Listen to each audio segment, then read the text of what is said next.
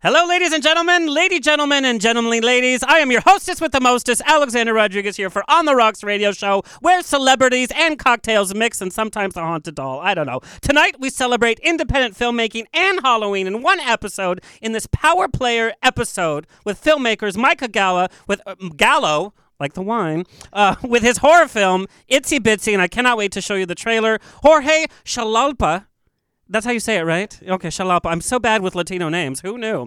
Uh, premiering his new film, Valentina, this week at the Marina Del Rey Film Festival. And we have funny lady and actress Suzanne Whang, uh, who is an independent film sweetheart. She's done everything under the sun with my guest co host, telenovela and reality star Enrique. I can't even roll my R's. Enrique. Just pretend that was rolled. Enrique Sapene, and our resident psychic and medium. Shana Leilani with a special appearance by Stephanie, the haunted doll, who could kick Annabelle's ass. I'm just telling you. Let the drinks begin.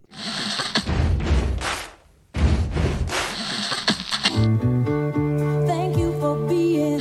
Boulevard. Life is a banquet, and most poor suckers are starving to death. I'd like to propose a toast. This is On the Rocks with Alexander, coming at you from Sunset Gower Studios in the heart of Hollywood, where I drink with your favorite celebrities and we talk about fashion, entertainment, pop culture, reality TV, and and that's about it. So pop a cork, pour a glass, lean back, and enjoy On the Rocks every Tuesday at 7 p.m. on Universal Broadcasting Network. Fasten your seatbelts. It's going to be a bumpy night. Can myself on my own show? There I am. Come, come a little applause, Chris. Chris, I know you're new, but come on. There we go. Filmed in front of a live studio audience. Better than Will and Grace. Happy Halloweeny. Halloween is my favorite season. It, it just is. What do you call a fat pumpkin? I don't know. How did you know? A pumpkin. And English is like your 10th language, and Yeah, you use a pumpkin. true, and I you know it. really got that. Who knew? I was like, nobody's going to get that. Um, who did Frankenstein take to the dance? A ghoul. His ghoul friend. What is wrong? Did you study like Halloween jokes? Um, what is a vampire's favorite fruit? Nectarine. Wait a minute, this is creepy. No, it's a ne- cause nec- Hello, you're the psychic with spiritual. I might have I might have gotten to your notes before you sat in your chair. Well, we know you can't read, so that can't be it. Oh, that gets Chris. We have to talk about who gets applause and who doesn't. Wah, wah. Anyway, I'm so excited tonight because I love and support our independent filmmakers. Uh, you know, last week I was in the Palm Springs LGBT Film Festival introducing and moderating films, um, and I heard the best quote from a director as to why do we kill ourselves on a zero budget, zero locations, um, and the hashtag we got from it was "We need it." We need to tell our stories. We need more diversity. We need to be uncensored. We need more films with me in it. Um, hashtag we need it. Do you see how I snuck that in there? Mike, uh, Itsy it, Bitsy needs uh, another victim. Yeah. Hashtag we need it. But it's true. We need independent films. Um, but we're going to talk about how the studios, I think, are kind of creeping into the independent film a little bit. Back off. We got it covered. Hello to our listeners around the nation on iHeartRadio, Universal Broadcasting Network, Player FM, Spreaker, Stitcher, TuneIn, Satchel, iTunes, Google Play, and of course we are streaming Facebook Live on Hillcrest Social in San Diego, Hello San Diego, True FM in Ohio, What's Up Ohio, and nationally on Reverie Network and Bear World Magazine. Roar! Uh, check out Bear World Magazine every week for my interviews, uh, fun movie reviews, and of course my movie news Mondays. This last week we talked about Tom Cruise's uh, Derriere. And he had the worst opening since 2012 in Jack Reacher. I'm sure he's had worse openings than that. But it's just rumors, allegedly. I'm not I'm not giving any any info away here. All right, sweetie.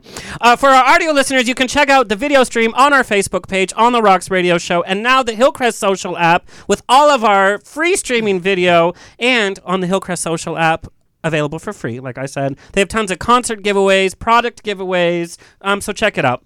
Mama Rose, my mom, is in the chat room on ubnradio.com and on our Facebook chat room. Um, she's answering all of your questions. She has done her diligent research, and so she will answer your questions. She will also interrupt the show with your questions. So feel free to ask away. Keep her company because I know she has a bottle of wine or Pinot Grigio or vodka or something. Um, help her remain sober. uh, hello to our new engineer, Chris. Chris, who fell asleep on last week's show, by the way. Thanks so much. Oh, and it looks like we're about it again. I need to book more like Playboy models to keep you awake. Anyway, I'm posting a picture of Chris because he's he's the voice behind. People don't realize how sexy Chris is, um, and he's single. So we're gonna post that. Go to Instagram at On the Rocks on Air. We're gonna post a picture of Chris. Why do you say it that way? Oh, yeah. That's all I'm gonna get from him is that button push like this. You must be real fun on a date. What's your girl type? Mute. Peg leg. Interesting. You're talking about Mother Teresa. She's pretty interesting. Does that get you going? Thicker a little bit. Um Thicker a little bit. Oh. Hello. Let- Let's get you more vodka, then, then we'll see. Um, we are not without h- heart here, even though it seems like it. Um, I can be a real bitch. Um, our hearts and prayers go out to the victims and their families all over the world. Uh, what the hell is going on, by the way? Don't just post nice things on Facebook. Volunteer, donate, get involved politically to make your voice heard, whatever your opinions are, as long as they match mine, and we'll be fine. But seriously, get involved, people. How many posts are we going to get on Facebook? Pray, share, if you like Jesus. Whoop, whoop for Jesus. Yes, whoop, whoop for Jesus, but what about whoop, whoop for getting involved? Uh, okay.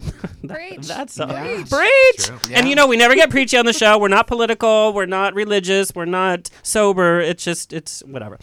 Welcome back to our show, our resident paranormal princess, Shana Leilani. Hello, thank you for having me. This is our two-year friendship anniversary. it is happy friendiversary. Thank you. You're so quiet today. I am. I'm, I'm working on it though. Yes, I'm all working on right, it. all right. Um, Shana is a psychic by day and a ghost hunter by night. She began her spiritual path at an early age when she first discovered her love of tarot cards, and she moved on to study dice casting, energy healing, animal communication. Maybe you can talk to the president, and the magical practices of her Hawaiian and Italian heritage. What is Thanksgiving at your house like, by the way? What do you serve for Hawaiian and Italian? Uh, lots of pineapple and spaghetti. you know? So you put pineapple on your pizza then? Hell See, yeah, it does work. Yeah. For all those people that say it, it doesn't work. Shana works as a psychic reader and class instructor at the Green Man store in North Hollywood. And you guys, she ghost hunts with the all-female ghost hunting group, the LA Paradolls, which I had the benefit of spending the evening with, and that was real fun because it was at a bar. Real fun. Um, Shana has brought with her a good friend of On the Rocks, Stephanie, the haunted doll. Welcome back, Shana and Stephanie. Whoop whoop. Thank you for having us. Now, do you get super busy during Halloween because everybody's like, "Ooh, goose, ghost, ghost." That's a gay ghost. Is a ghost. ghost and goblins. Yes, yes. My October is going to be insane. It's my favorite month of the year, but I, I probably won't sleep for the duration of all of this. No, but is there some truth in that this is a season where ghosts can can? Yeah. So Why? there, Why Halloween? Be, well, Halloween is based off of an ancient holiday called Samhain, and that is when the veil between our world and the next is at the at its thinnest. I love a good veil. Hey now. Yes. um, but but throughout this month, people um, start to see more things. There's more spiritual activity. Um, around this time, I have a lot more readings from people going, "I think I'm insane because I'm seeing my dead grandma." I'm like, "No, she's just coming to visit. It's it's the time. It is the season." She's back to see the new re- reboot of Will and Grace. Yeah. Um, but is it healthy for people to connect with people that they've lost? I think so. I think it's healthy as long as there's closure involved. There is this barrier that you have to have that you have to realize they've moved on. They have their own thing going on. So it's not cool to use a medium as like your cell phone to talk to the dead. But if there's like messages or closure that needs needs to happen, then absolutely. Do you ever use your ability for your own personal? Are you like, mm, I want to talk to somebody that's passed, or I want to put a spell on somebody? Well, I was cursing someone before I came in. You but, were? um, Was it- no, no. I'm Was it the parking attendant? Suzanne Whang is here. Wong! Wong. I got the Wong pronunciation. Oh, did you like how I did that? yes, I, I did, Suzanne. Poor Suzanne has had a, has had a nightmare with this parking situation. I'm so sorry. being in Spinal Tap trying to find the stage. Yes, the cord goes on the left here. Thank you. Yes. Uh, it does. Um. All right. Um. Okay. So y- you put spells on on people your, yourself. No, no, well, I mean, sometimes, sometimes if the occasion calls for it. Now, how often do you see visions or you feel something? Is it like you go to buy like uh, soap at the store and you're like, oh god, this person has this stuff going on? Are you able to shut it off and on? Yeah, I've learned over time to shut it off because I think it's rude. Um, so it's just one of those things. I'm so nosy. I would use my powers all the time. well, you know what? When you grow up with it and you grow up in a household where everyone's sensitive, there's no secrets. There's no pulling crap when you're like an angsty teenager. When your mom And you were a naughty teenager. horrible. So they knew everything you were doing. Yeah, so it was really hard to, library, like, really? Yeah, exactly. So I've learned, um, just out of respect from those things, to turn off. Sometimes it still happens, but not as often. There is, I've found my switch, my on and off switch. Now, does it affect your relationship? I know you have you have such a great relationship with your husband. I see all the Instagram posts. Does it affect it though a little bit? Being kind of intuitive, like if he's not telling you what's bothering him, or he's in a bad mood, or Yes, our fights are really interesting. When I'm like, "What's wrong?" He's like, "Nothing." I'm like, "I'm psychic. You can't lie to me." um, so that that is really a line that is used at home, but I mean, not really. And he's really fairly intuitive himself. Um, he doesn't practice magic, but he is aware of it. He does believe in it. And one time, I actually had like oils on my hand from dressing a candle. I went to rub his shoulders, and he thought I was like low pro putting a spell on him. And he was like, "What are you doing to me? I smell it. What is it?" I'm like, "I just, I'm sorry. I forgot to wash my hands." It's like Bewitched, the fights I'd have at, at, at, at Be- Bewitched. Now, I get this question from a lot of listeners when talking to a psychic or medium is what is your relationship with religion? Like the first thing people ask is like, "Oh, can you can you see if Jesus is there or is Moses there or Muhammad or Buddha? Like what's happening?" My first of all, I've met psychics of all religious backgrounds. Um, so my personal opinion on it is that God is one entity, entity. God is love, and it's just whichever way we decide to view God that makes us comfortable, that lets us have that connection to it. Um, so really, I don't believe that there is a wrong answer, just as long as you're using spirituality and the power of that connection the correct way. I love that. So God is not a pepperoni pizza with pineapple. It might be for you. To you, might be. Believe me, I go to church a lot. Then that's all I have to say. All right, um, what is the scariest place that you've ghost hunted? It's actually been an apartment that I investigated. I've seen a lot of scary year. apartments in LA. I'll tell you that Yeah. much. Rent control. this one was pretty terrifying. There, was, it was just, it was very interesting. All of the activity was concentrated in one room. The rest of the apartment was absolutely immaculate. In the one room, where all the creepy stuff happened, the closet door opened by itself and then slammed itself. There was cockroaches all over it.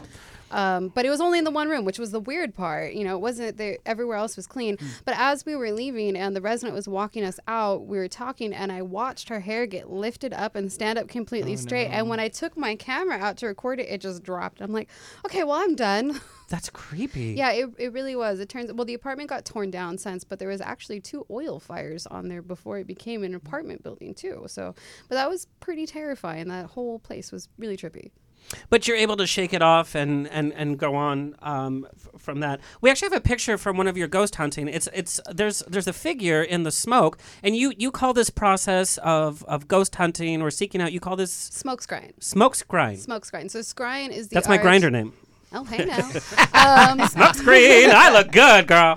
it's the art of being able to see images out of different things. A lot of people commonly do it with clouds.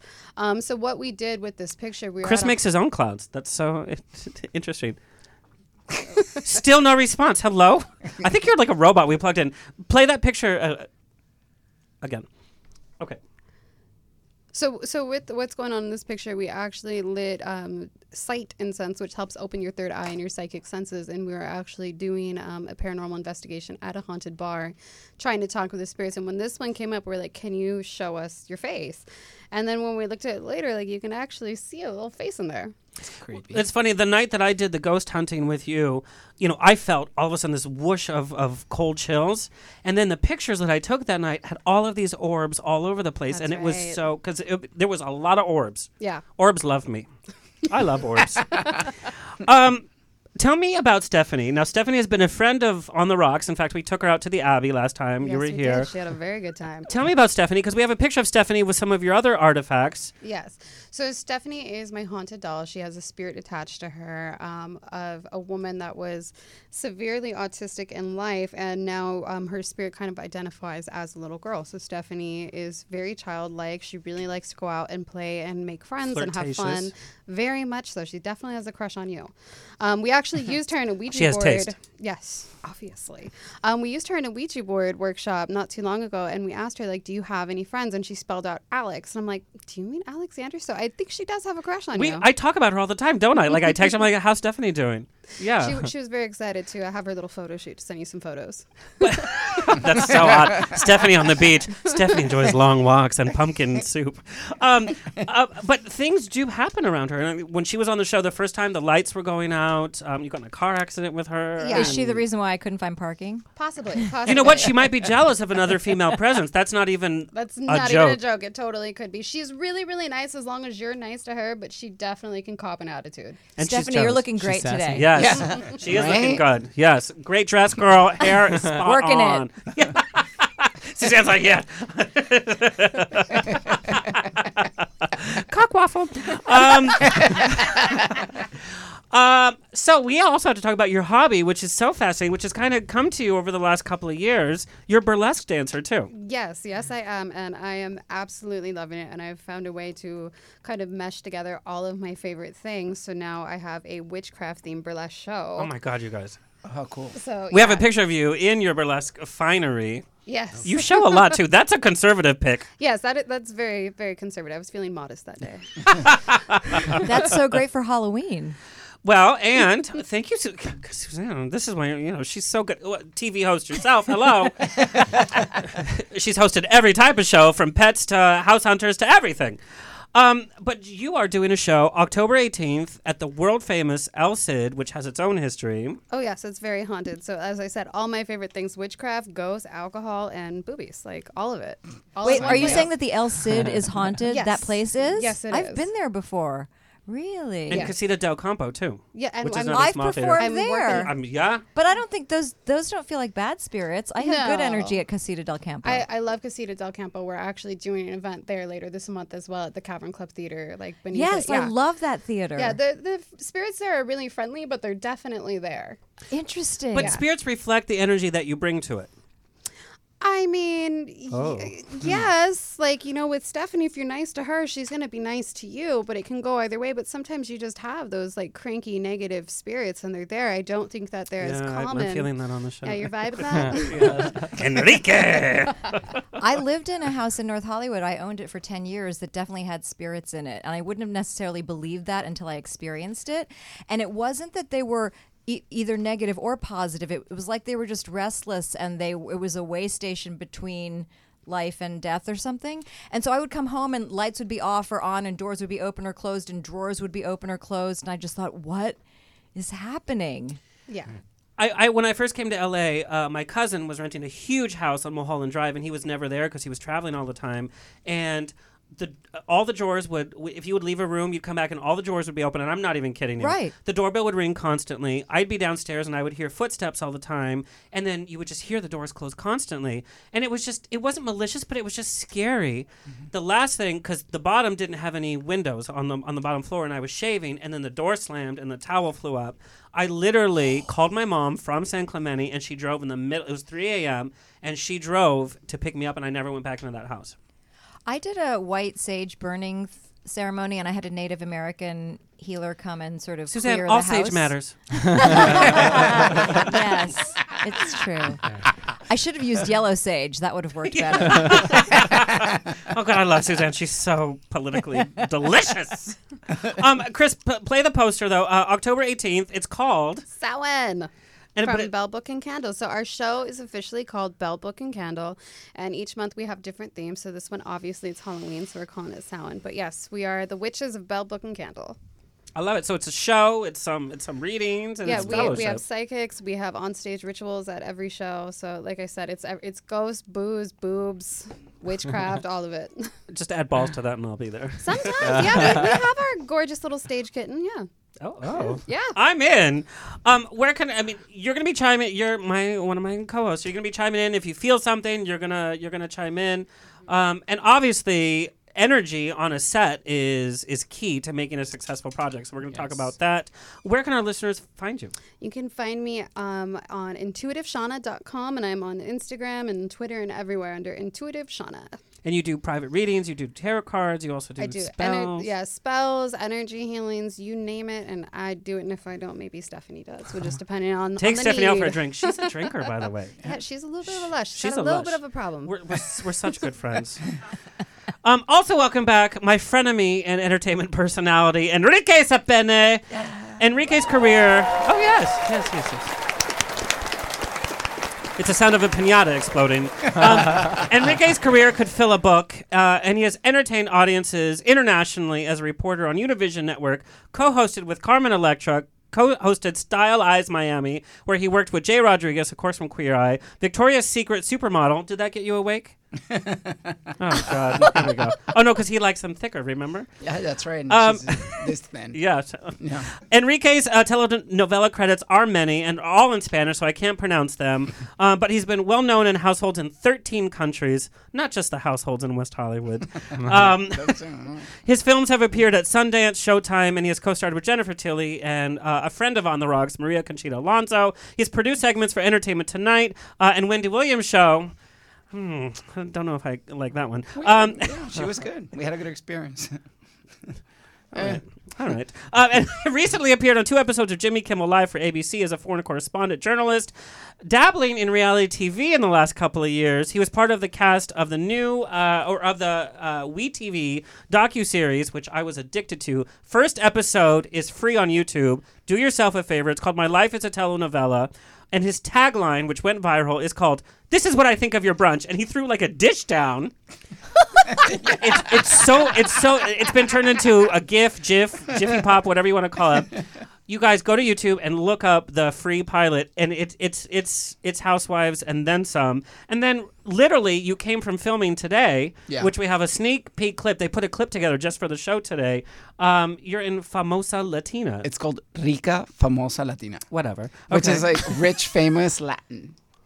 The, the Latino housewives. so it's it literally is, and you are the instigator. Well, th- no, actually, which is so weird this time around, I'm actually like the Jiminy Cricket of the whole thing, which is so weird. Because of your size, yeah, and that ma- makes perfect sense. But you're dressed like a lesbian. That doesn't fit. no. I was channeling you. You're like Dor- Um, Oh, but I shaved my mustache. a moment Um, from our sponsors. No, but yeah, but uh, actually, yeah, uh, it's about these seven women and their lives, and they're it's the Latin version of, of the Real Housewives. So how does reality TV differ from the Latino? Because you, you've done both. You did for We TV was an English show, and this is a Spanish show. How how does that differ Well, um, the Latino ones they cut each other. For real? They cut it. in each fact, other. I was in the car with you when Patricia, your friend, who's a huge star by the way, Yeah. was like uh, stabbed in the hand, or there was uh, something going. oh, on. Well, you they- don't mean insult? You mean actually? no, they a knife. actually they've cut each. Oh yeah. But it's the telenovelas too. When they slap somebody, they really slap somebody. Like their earrings fly, and there's like a handprint for the rest of the scene. Whoa. They've had a couple of incidents where, like, yeah, let's just say it, there was blood all over the place. yeah, Yeah. I mean, they don't mess around, and they're beautiful. That's you know, like, Yeah, boobs, there's no ugly boobs, Latinas, by the way. hair, but you know, boobs, whatever, everything all over the place. When you say yeah, that, it just creeps me out. By the way, Doesn't well, fit. you know, boobs, Don't say um, that word again. Hashtag not boobs. but they, yeah, and but then they go at it. It's insane. It's crazy. and you're at the center of it because all these women love you because you're the fashionable guy to hang out with, do brunch with. I became like the token gay boy on that. Yeah, where it's like you know, hang out with them and we go do. And then all you sell like- their secrets I get all all the their outlets. gossip and everything. Which no, but the irony is that I've worked with them, all all of them, at some point because a lot of them are ex telenovela actresses, and now Or you know, ex-cons. or ex cons Or both. That's true. And and you know, I'm not both of you know, I'm not joking about that one. Mm-hmm. Um, but uh, yeah, so now they've you know, some of them are not like on real estate or whatever, or like claim they're business women, whatever it is, but they're now on the show. So I know where all the buddies are buried, kind of deal. So you know we're celebrating independent film making, and I want to know because you did Mismatch in Heaven, which has played the film circuit, Right. but you've done projects, big budgets, smaller budgets, Latino budgets, American budgets. What makes you say yes to a project? Well, it depends. I mean, usually the story, I just As long as I- it features you. Well, of course, duh. but uh, you know, when I read the story, uh, you know, if, if I respond to it, absolutely, I don't care what the budget is. It's more of like an attitude of like, let's make it happen. How do we make this happen?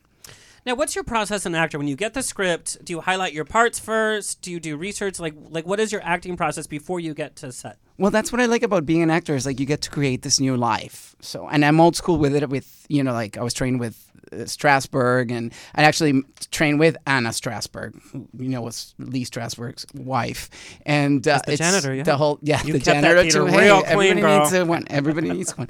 Um, but uh, you know, on creating the life from like the beginning, you this person who they were as you know as child and what made them become the person that they are.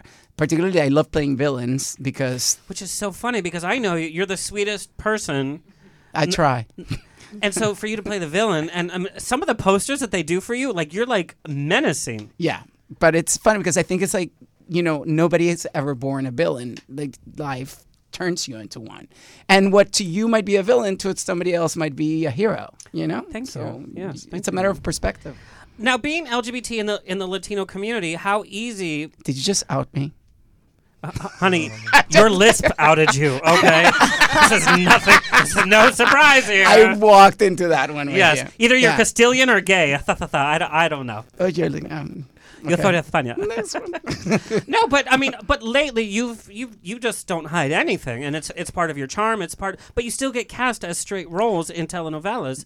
Have you felt pressured to not be so out? You know, never. I just, I've always, my family knows, everybody knows. It's like, and I just feel like we have to own it. And now, if we want to have positive role models out there, you have to own it and you have to be proud of who you are and love who you are and love yourself. And then, you know, the world responds to you in a different manner. You know, um, as an actor, you just want great stories. And, and, and if you're lucky enough to, you know, be part of them, that's fantastic. So I don't think it should even matter whether you're gay or straight or bisexual or like into small farm animals. Just be able to like, you know, play Why the did role. Chris perk up at that? All of a sudden he woke up. He's like, no. yeah. Yeah. Um. So today's Transformation Tuesday, I actually snagged a pic of you as a little baby. What? Yes, your mom is gorgeous, Oh, by you. the way. Yes. So you actually are part of a twin. No, not at all. That's my brother. He's one year younger than me. Who you have a crush on? He is so handsome, you guys. What happened? Oh my Your mom God. has good taste in outfits. Right? Oh, thank you. outfits, yeah. Uh, hello. she probably made you gay with those outfits. Like, no secrets between Right, sailors. that's right. Hello, we have sailor outfits. I'm like, surprise, I'm gay. you know, yeah, no, she's beautiful. She's such a supportive, great mom. She's wonderful. Awesome. Well, um, you and your brother uh, are so fun together to see when you guys go out, but you guys also do some activism. I'm the worst political person. There's a lot of crap happening in. Uh, Venezuela. okay. Yeah. Venezuela. Yeah, no, no. There's a lot of you know stuff happening over there. It's just a government, and there's you know we unfortunately it's ha- it has turned into a modern day dictatorship. Um, Cuba pretty much runs my country now, and uh, you know it's very sad. But people are eating from trash cans, and kids are dying because there's no medicine, there's no food. So every time we can, me and my friends, we just try to raise awareness and just you know uh, contribute in any way possible. You know, just recently we're collecting. Uh, you know, medicine and, and, and, and clothes and, and things to send over there. And we're lucky once we get them over there, if we get them over there, because sometimes the government stops them from, you know, or like, or the government people get first dibs on what we get. But but this is this has been going on for you know it's been escalating for like 10, 20 years now. Yes, I mean it started with with Hugo Chavez, who became Yeah. president of Venezuela, and it's been for the last twenty years. But now it's just really, really bad because these people. uh, What happened, unfortunately, in Venezuela is they don't steal. 20 million, 30 million. I mean, these people steal like 200 million dollars. I, I had no clue. Like, I had no clue uh, about the political climate in Venezuela. Like, I really didn't. Yeah, we're and we're the fifth, fourth or fifth biggest providers of oil to the United States. I mean, we're a very, very, very rich country where people shouldn't be dying on the streets the way I, they are. I was right watching a video where like people have to pay five hundred dollars just to get a bag with, uh, like a chicken and like rice and no like no cooking oil, nothing, and they Well, just expect them to eat. But what's like, equal to them, like yes, I mean, like the money that they make a month, can they cannot even afford a bar of soap. So it's it's it's, it's really- unfortunate. it's yeah. unfortunate. So know- you mentioned that you were you were collecting and donating. Is there a place if people wanted to donate that we could contact? There are different organizations, and actually, thank you for that. But I'll just send them if, if you know Alexander can post it, or because there's different ones to donate to. Um, I would like to check and see which ones are the ones that are like up to date on what they Yeah. need, because I haven't checked in a bit. But if any help would be beyond, I mean, it's so crazy what's happening in the world right now. And I want to Honestly, it's like where, where do you start? Where do you put your like, priority? Yeah, that's what I'm saying. It's like nowadays it's like to wake up and try to like you know be positive and like contribute to something. I don't know about you guys, but it's like I don't even know where to start nowadays. It's like we want to contribute to an LGBT cause, to you know Puerto Rico, to Mexico, to you know to even to this country which I love so much. I've I've lived half of my life in Venezuela and, and half of it here. And with the political climate, it's just like, geez. It's Well, like, and you do gonna- such a good at Subway down the street. I I you you get my foot long right on. So thank you for that. Wow. Really, really appreciate that. Well, yeah, you can you know how to eat it. Oh. this is why this relationship works. It's, it's he knows how to give it back. We actually have a clip that they put together because you're still filming uh, Rica Famosa Latina. Right. I'm gonna. That's gonna be my new Grindr name. I'm gonna just change it to that. But we have an exclusive clip that you're gonna show us. Now it's all in Spanish, so I have no clue what's going on. Um, just for our listeners that are not familiar, the scene that he shares with is uh, Patricia. De Leon, who's a huge name in the Latina market, and she's gorgeous. She did our show, by the way. Right. Um, so let's let's watch this clip, um, and then kind of talk us through, because again, I have no clue what's happening. Some sound, maybe, Chris.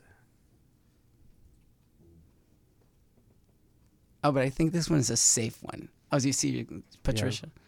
Yeah, they're not. Chris, there's, there's no fights or on this one. No cutting. No cutting. All right. So apparently, um, Marlee Matlin is also there. There's no sound, Chris. Okay, can you just dub the words over real, r- r- real fast? Well, it's Micah, they need a Kickstarter just to add the audio. that's that's what's happening. There we go.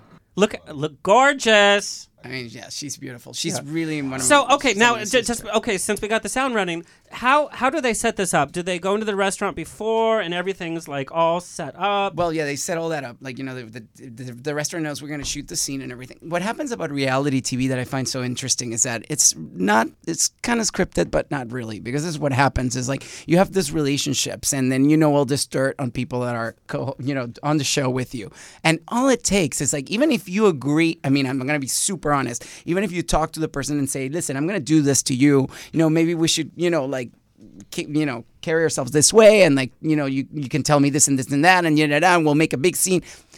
All it takes is for you to cross the line just a little too much and then it's game over because now the person is really after you and now they really want to kill you you know, if I know that you're cheating on your husband, and I'm like, well, I heard you were cheating on your husband, then all of a sudden I'm like, well, you're cheating on your you're cheating on your husband with your husband's brother, who da da da da da da da, and all of a sudden it's like, whoa, where did all that come from? And now you want to kill that person for real, and you lose that line of or that parameter of like, oh, we were shooting a show, and it becomes really real. Uh, and I thought Bravo was like something. So let's take a look. Explain what's happening.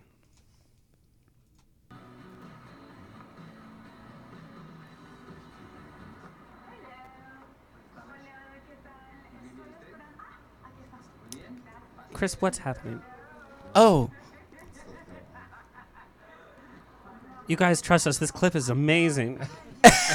Restaurant's beautiful. Enrique, do they provide your clothes or no that's all my clothes Oh, so you wear crap when I meet you. i'm just Okay. naturally dapper like that So are you just friends on the show, or what's? No, she's actually she's really one of my best friends in the whole wide world. She's like my sister. And I mean, you're not probably gonna hear it so well, but it's what happens here is that she's single and she doesn't have a man, a, a Which is boyfriend or a husband almost or whatever. impossible because she's the most gorgeous thing I've Which ever is seen. I don't know what's happening. Yeah, I mean, she really is a beautiful, talented woman. And one of the girls on the show with her just got engaged, and it just she doesn't like her, and now the girl got engaged, and this is just like the final jab on this whole equation. So I'm just telling her to like, you know, calm down. You'll find the man. He's right across the street. You just haven't seen him yet. Like blah blah blah, coaching her through the the whole experience. But it's very chill. I thought you guys were fighting about the menu. No. You were like, let's get appetizer. She's like, no, I'm watching my weight. And you're like, well, I'm not, so let's get appetizer. Oh. No. Okay, so where can we see? chill. It airs on Rica, uh, Rica Famosa Latina airs on Estrella TV, Estrella TV, which is like I mean I have Spectrum and it's twenty channel twenty four on Spectrum. 62 It's on, six- on regular TV. 62 on, Yeah. on regular TV. It's a national I know because. I watch it. Oh, there you go. well, It's- actually, it's so addicting because it is real. well, till last season, uh, Victoria del Rosal Yeah. was who is She's the lead on Valentina. Valentina, the film that Jorge directed. She was part of the cast of Rica Famosa And she Latina. almost died. Like she got stabbed in the boob. yeah, last year. Yeah. Did you say boob too? I can't have gay men saying boob on the show. It creeps me out. On the titty. Micah, say boob real fast. There we go. Chris, say boob. There How, how about chesticle? Is that more appropriate? that sounds that a sounds gay fair. man You're welcome. testicle- Thank you, Suzanne. You're welcome. See? We found our safe word. Yeah. It's very wintry sounding chesticle. Starbucks new latte. It tastes like a Christmas tree. Justical. All right. Uh, do you want to hang out with the show? On the Rocks is out and about near you. As long as you're in Southern California, uh, this Friday, October 6th at 7:30 p.m., I will be moderating the Q&A for the premiere of Valentina, the latest film by Jorge Xolalpa. I never say your last name right. Sholalpa. Xolalpa at the Marina del Rey either. Film Festival. you know the whole the last time you were on the show, I said it that way the whole time. You said Wang? Yeah, It's Wang, There's right? no way I would have let you. you were drunk. Um, You said one. Yes, it's Wang. yeah, Wong. Yeah. Anybody uh, who has oh. ever watched House Hunters would know it's Wang. That's okay. That's all right. Even You I see knew. the shade that's being pulled on by my. Oh, okay, everybody. knew. There we go. I watch Apartment Hunters. I watch Trailer Home Hunters. All right, sweetie. Low budget here. Um, anyway, get your tickets today for the Marina Del Rey Film Festival. Um, I watched Valentina last night. We're going to get in depth to it, talk about independent filmmaking. Uh, it was an emotional ride. In fact, I watched it twice back to back just to make sure what I was watching was my feelings were real. Um, it was it was really good. All right, Halloweeny 12, 12 years in the making. Friday, October 27th, 2017, at the Belasco in Los Angeles, which I'm sure has some spiritual stuff going on. Halloweeny is the biggest Halloween party. They're giving me my own little platform for On the Rocks booth. I'm going to be doing celebrity interviews. Uh, we're going to be live streaming the whole thing through UBN. But if you're in the neighborhood, come see because they have tons of great celebrities, and the party goes from 8 p.m. to 3 in the morning. And the So- costumes, the costumes are insane. it's it's ridiculous. Yeah. It is ridiculous. Um, and so they're letting me broadcast. So Palm Springs Pride, the first weekend in November. I am your main MC. In fact, the Pride magazine article came out this last week. I'm going to be on the main stage for eight hours wow. all weekend, Doing Friday, what? Saturday, and Sunday. Um, I'm scared. and their main stage is right by all the bars too. It's Oh, in great. there. Oh. Yeah. So Well, um, have something to look forward to. Yes. Make your travel plans. Come to Palm Springs. Um, you guys, this Pride is, is just a lot of fun, and they have musicians from all walks of life. As you know, we celebrate diversity here gay, straight, we don't care. Come Yellow. party. Yellow. I've never seen a yellow person, by the way. You're welcome.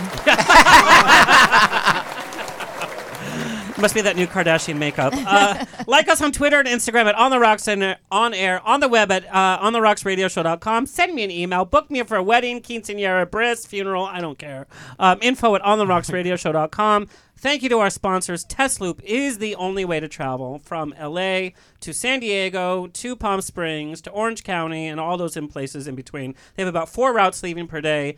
It's cheaper than getting your own car, than Uber. Um, it's so affordable. Go to tesloop.com and you get your own little space pod. It's a Tesla. It's so choice.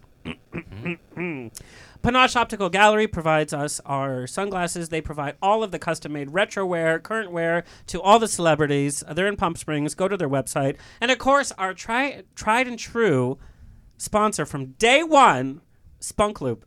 Spunk Lube is featured on many independent film sets, by the way, just not the ones you've worked on.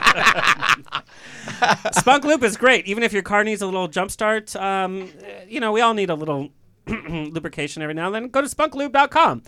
Coming up on the show, we have fashion designer Marco Marco here with some of his thumb. Did I say? Oh God. Yeah, talk about lisps. now. Yes, some of his runway models. Uh, and so that's next week, and he's getting ready for LA Fashion Week, and his work is unbelievable.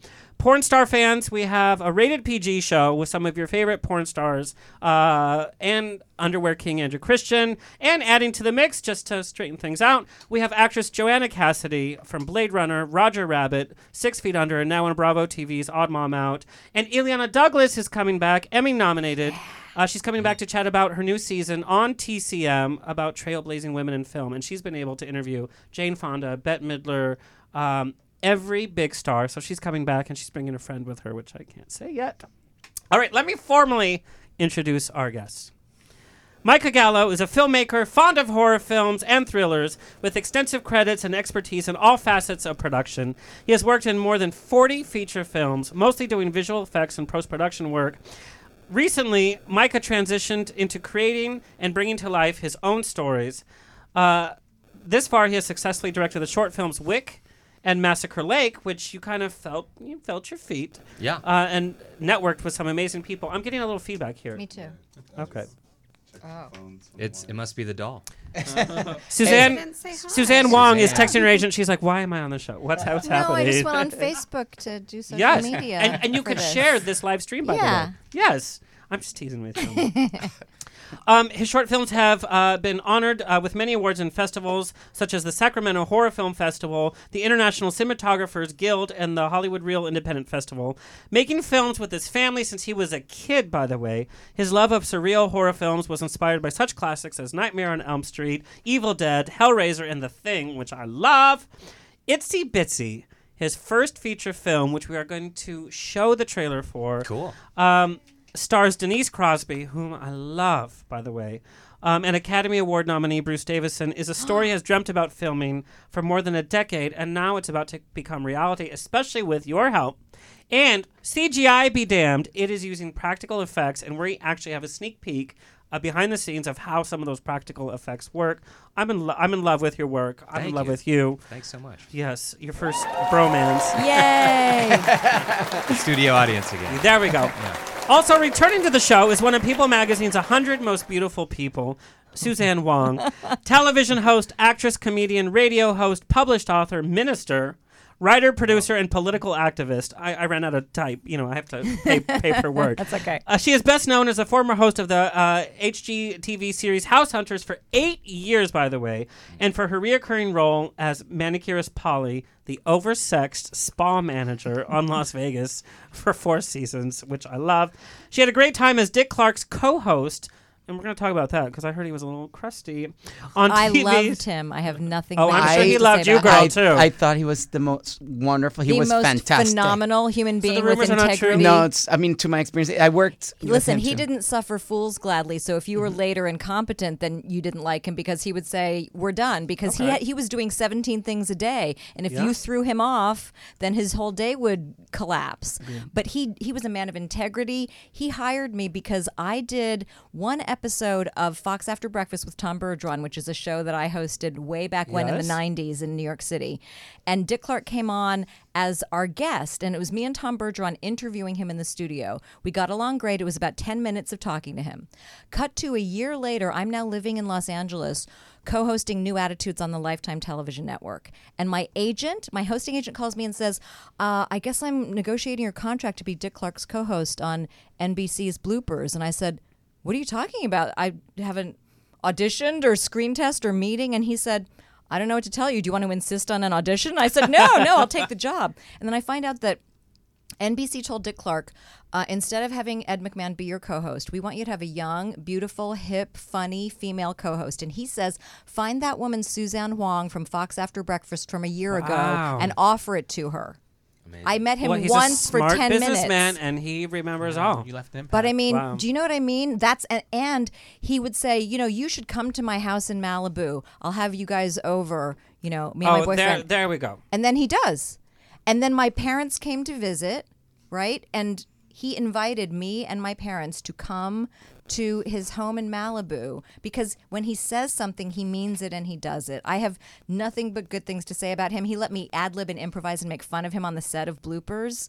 I truly have nothing but good things to say. You too? Yeah, same too. I mean, the show that you were talking about with Carmen Electra and Living Large was a Dick Clark production, and it's just Well, that's good to hear, It was spotless, like Yeah. everything, and everything worked like just clockwise. Yes. like it's just like He you knew what so time you were getting in, you were getting out, Yes. you knew where you. It was just perfection. He got so much done. He was such a person of integrity. That was my experience of him, and that's all I can speak to. And he never made a pass at you, Enrique? no, yeah, no. awesome. that's that's very refreshing to hear. Yeah. Because I've heard he's been a little difficult, but but a consummate professional. Hello. Well, I think probably there'd He had be an people that have stories of all of us that Right. being difficult at one point. Right, Chris? Oh, oh, poor Chris. Uh, Suzanne has also been a red carpet host for an evening at the Academy Awards for uh, ABC. She has guest starred in tons of TV shows. Literally, I couldn't even print out the IMDb because uh, we'd kill like a forest. Um, TV shows including Kingdom, Dexter, filmed here at Sunset Gower, Arrested Development, General Hospital, Cold Case, Nip Tuck, Two and a Half Men, NYPD Blue. Uh, her most recent film, to, uh, "Till Death Do Us Part," with Taye Diggs, by the way, is so out now. hot. Yes. and he's funny. Who knew how funny he is? You have to He's see like this impossible. Like he doesn't exist. He's hot and funny gorgeous. and talented. He's a he good can sing. He's he can sing. He's funny. Oh God! Mm-hmm. Um, as a stand-up comedian, Suzanne won the first annual Andy Kaufman Award at the New York Comedy Festival, uh, through which she appeared on Comedy Central's Premium Blend. She also won Best Up-and-Coming Comedian at the Las Vegas Comedy Festival, playing her controversial, shocking, and politically so incorrect alter ego, which we're going to talk about because I want to Okay, know good. if the climate is still here for that. Sung Hee Park. Did I say that right? Sung Hee Park. Close. Damn, I'm That's okay. so bad. That's okay. I can't even order at Del Taco. Like I just, I'm so white. It's Can just you really not funny. speak any Spanish? You're Rodriguez No, and you speak because no I, Spanish. I can't ¿Por qué roll my no? R's. Uh, uh, ¿Por porque sí. ¿Por qué no? Yo hablo español bastante bien. Oh wow! Yeah. See? God damn you, Suzanne. Lo siento. Next step, telenovelas. yes. Sí. Oh my God. Sí, por favor. Oh my God. That'd be Estrella awesome. TV. Estrella means star. Yes. There you Uh, go. yes. or people that think they're Australians. Uh, Suzanne has performed in Los Angeles, the Comedy Store, the Laugh Factory, the Improv, the Ice House, the Friars Club, the Ha Ha Cafe, House of Blues Foundation Room, and Comedy Union. I feel like this is my funeral. You're just listing everything I've ever done. No, It's because awesome. you know I love you and I think you're amazing. And Thank then you, when Alexander. you when you do your research, you're like Jesus Christ. um, she has also performed at clubs in New York City, Seattle, and San Francisco. She used her humor uh, to get through her public, very public fight uh, with cancer, which we're going to talk about because one of our fellow friends is is currently going He through needs it. our help. Yep. Yes. Uh, Suzanne has been an inspiration and activist in many communities, from cancer, LGBT, you, you name it. Um, and in case you thought she was an underachiever with this bio, she's a graduate of Yale University with a BA in psychology and holds a master's degree in cognitive psychology from Brown University. Also, not done yet, Chris. There's not going to be Jump the time gun, to Chris. interview me now. I know. Thank you, ladies and gentlemen.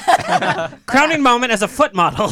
yes. yes. I was a foot model. How do in you audition Boston. for that? I don't even remember. I think I had a. I think I Somebody- had a guy your who had a agent had a crush on me fetish. who was a photographer and he saw my feed and he said, "Will you foot model?" And that's how it started. Yeah, nobody's ever done that to me. Our final guest, hailing from Mexico City, filmmaker Jorge Xolalpa, uh, dreamed of becoming a commercial airline pilot. I would too, because you get to travel everywhere and you get the peanuts and the hot steward. um, however, due to suffering from a high level of stigmatism and fear from surgery and Yes, heights, That's true. No, not heights, but surgery. Oh, I added that. Just go with me, Oh, Jorge. okay. yes, I was terrified. I like to embellish. sense. It's a telenovela. Jorge decided to give up on that career goal at the age of 17, and after many attempts of uh, at career soul searching, he found himself drawn into politics, which eventually led him not to film but to pursue a law degree. Throughout his college years, uh, Jorge kept a journal where he wrote his ideas that eventually became ideas for his early short films, which you have to check. It's going to be like when Steven Spielberg, when you look at his short films, that's They're just what it's going to be about. My short films. Oh, I was going to say Spielberg. I was like, uh, girl. Um, in 2014, Jorge launched My Mighty Aphrodite Pictures, a production and finance company that concentrates in the creation of strong, diverse, and independent protagonists. And I've seen your work. Female protagonist. Female. Yeah. You guys, you guys can't. I Love mean, it. That's like underselling. It's like true. It's like unless you're Cate Blanchett, uh, you might not get cast. Thank you. In 2016, Jorge had the great fortune of directing his first, first featured film titled Blue Line Station. filmed entirely on an iPhone 6 Plus. Yes. And you guys have to see it. I I got a screener, and it's been uh, since two. It's since interesting because since you last guys time that I won was here everything. was the, when I was here the first time we had played in um, like two festivals and now it's um, 37. But So, literally, the first time you were here, like, oh, I made a little film. And That's you just nice. and you, you, your lead just won best. Yeah, the, the lead actor. actor just been, uh, won Best Actor at the For D- best hair, DTLA yeah. uh, Film Festival. Oh, Yes. no, but, Yeah. uh, acting. Okay. Yeah, yeah. I thought it was hair. he had great hair. but it was so funny because Well, it was too. such guerrilla filming. You guys filmed on transit. You guys filmed everywhere, Yeah. and nobody else knew that you guys were filming. And it's such it's such a great story, and the fact that you're just sweeping up. Um, well, and that was. I mean, rest of your people bio. people Thanks- thanks find for us on that. like Facebook and it's like, oh, I remember you were filming, and I thought we were just shooting like a Instagram video, and I go, yeah, no, it wasn't. How can we see it? It's um, it'll be on iTunes in iTunes uh February. Oh, cool. Yeah. Can't wait. Um, and and Michael, we're gonna talk about this because you did not get into USC as a freshman into film school. That's right. So you guys kind of had to learn. Jorge did not attend, attend film school at all. Uh, his writing and directed method have been critically acclaimed, and that's very true. Um, this week, he will be pre- premiering his next film, Valentina, a Spanish English crossover at the Marina Del Rey Film Festival. Yes. Let's give it up for our amazing panel of independent filmmakers.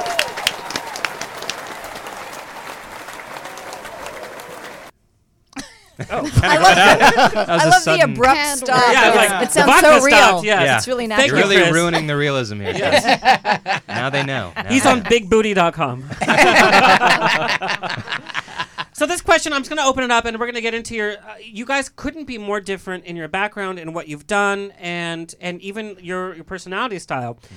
With so much oversaturation, saturation. What is happening? It's not even It's the the vodka. 'cause I alcohol. haven't Be no, very, it's very not. quiet. Saturation. We're hunting Stephanie, rabbits. she's she's having her fun. Yeah, yeah. She's like, hmm. um, with an oversaturation, with everybody being able to film on their iPhone, post to their Facebook, Snapchat. Do you think it's harder to make an independent film project and still have a voice? No. Yeah, no, I agree. It, it's not. It, it It's just actually takes that easier. extra work. Yeah. You know, I mean, it's it's easier in that anybody can make a movie. What's challenging, I think, is putting in that extra effort and craft that it takes to make something really hmm. interesting and tell a good story. And the thing that we do have in common, it sounds like, is female protagonists because my film has a female protagonist. and Hi, I, I'm an actress. yeah. Hello. Why would love to work with you. I mean, you. I'm Yes, honored. please. I'm Yes, honored to be Really? sitting next to her. Oh, that would be great. Yeah, and, and and you know, I, I I think it's more important than ever for independent filmmakers, especially, to tell stories that they feel are important because it's really easy to make a movie. What's challenging is to make a movie that's different, that you're passionate about, that you've put, you know, something into that's special for you, whatever that is. Bravo. Yeah. Yeah, and I agree. I mean, I think that um, I'm sorry not to cut you off, but I think that I'm, I'm just the host, is all, but that's fine.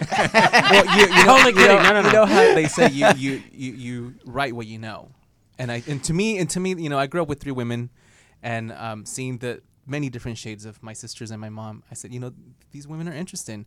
You, you just have to tell stories. Now this is very interesting because we have a straight man's perspective, and Itsy Bitsy is literally female driven. Jorge, everything you do is female driven, and Suzanne, being a female actress, taking direction from somebody that's not. You guys still speak the language, and so we're actually talking about like emotional connection. Micah, how how would you?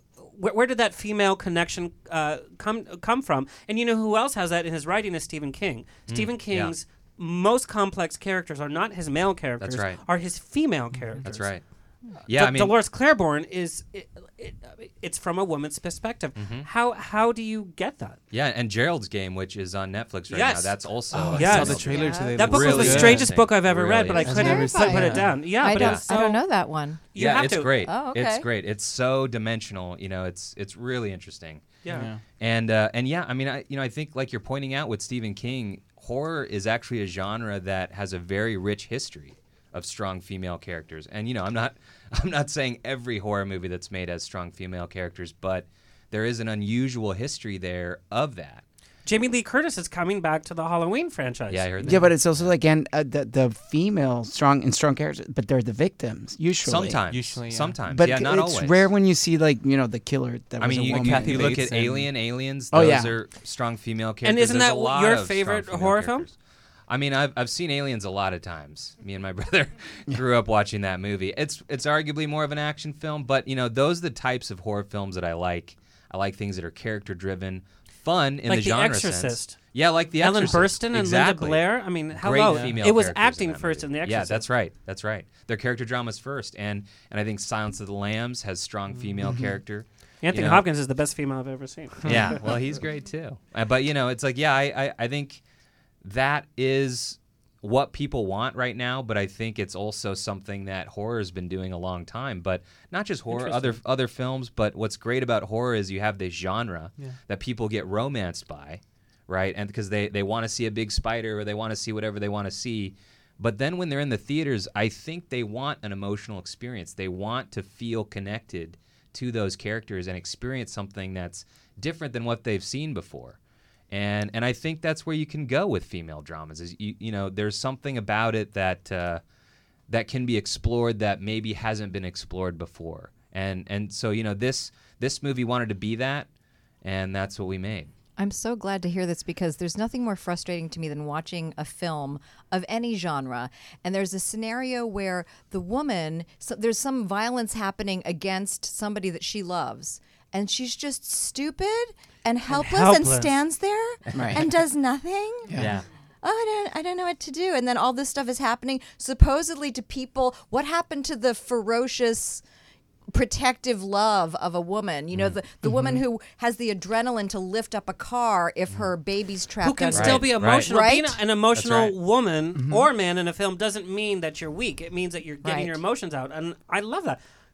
This is a really deep show. Usually we're just like, "Hey, uh, let's order pizza. What do you want?" Yeah, well, and smart filmmakers are into that. I mean, even if you see what David Fincher did with Girl with the Dragon Tattoo, Daniel Craig is the bimbo in that movie. Yeah. Well, it's he not in the a lead few female. films. He's a bimbo, and and and it's it was intentional. It was something that they talked about, and they're like, well, he's- Interesting. He's, really the the crying bimbo that needs help from, you know.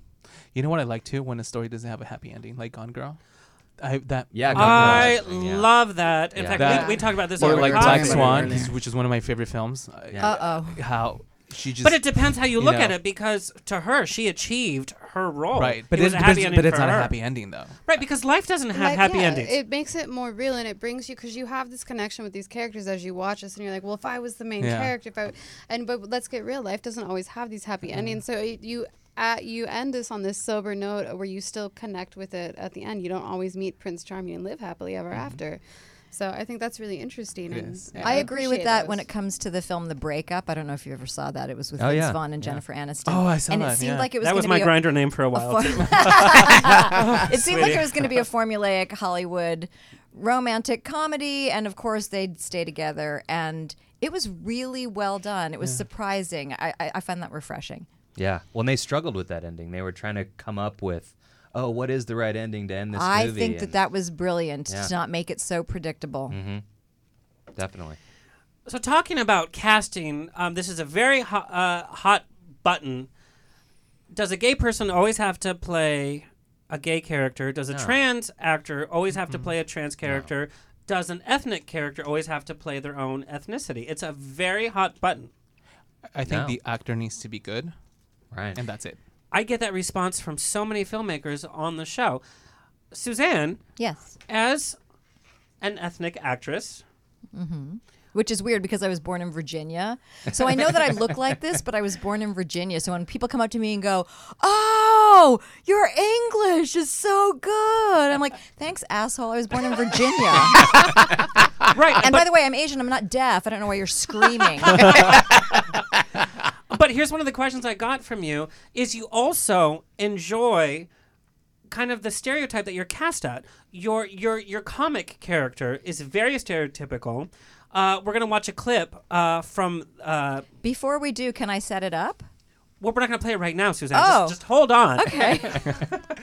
Um, but you've also played. I thought he was going to play it right then, too. Yeah. Okay, thank you. Well, maybe I should. um, but it's a, a weekend with the family where you play very much. Okay, so here's my point about uh, about my Sung Hee Park character. Uh, it started out as me doing stand up comedy in my acting class at the Beverly Hills Playhouse for the first time ever.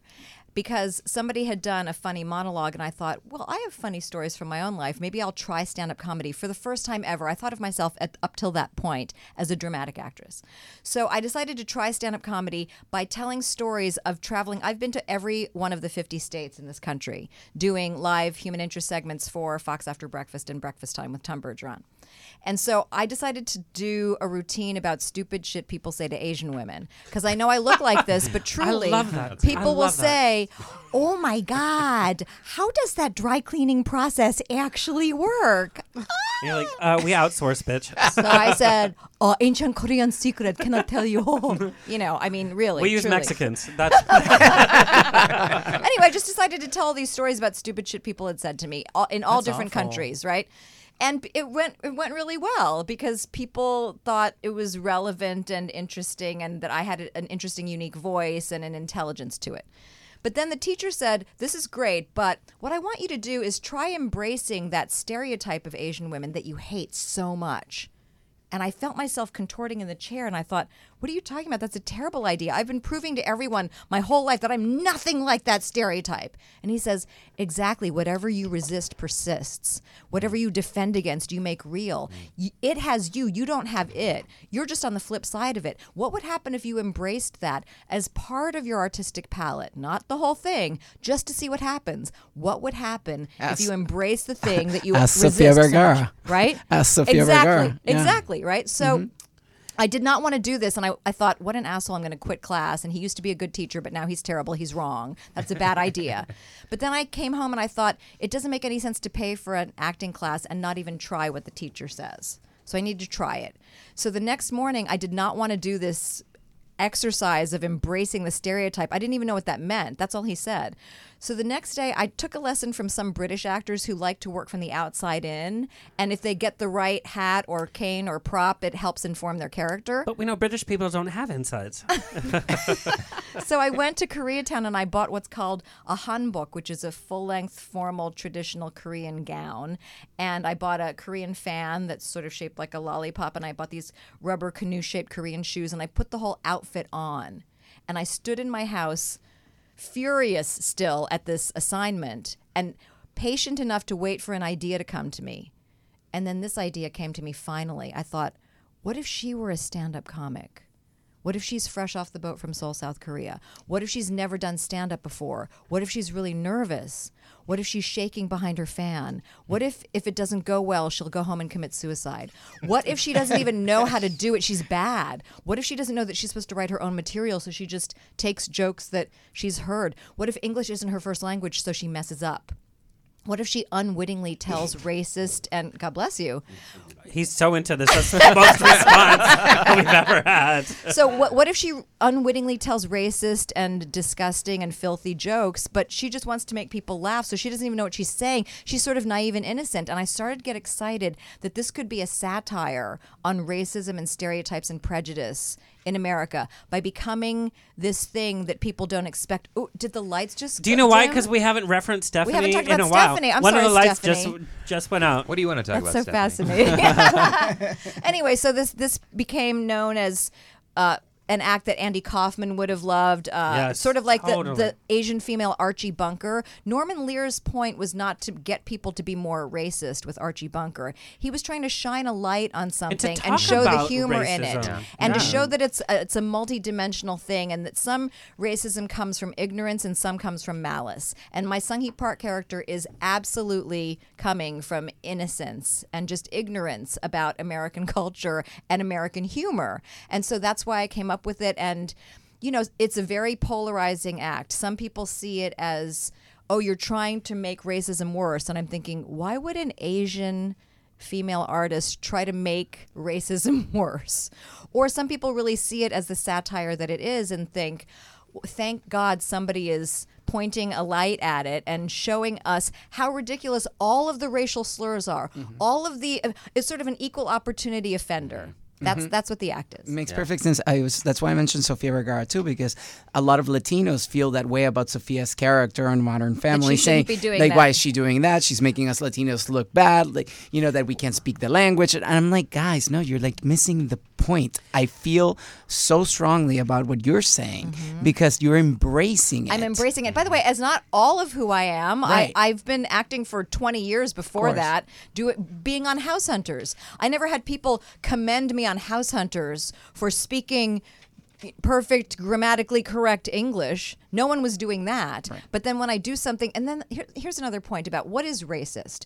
So if I'm doing a, sh- a, a part on a weekend with the family, which is this hilarious movie where I'm playing the mother of a Let's watch the trailer and, and walk us through the tr- uh, trailer. of a weekend with the family. Yeah, sure. yeah, yeah.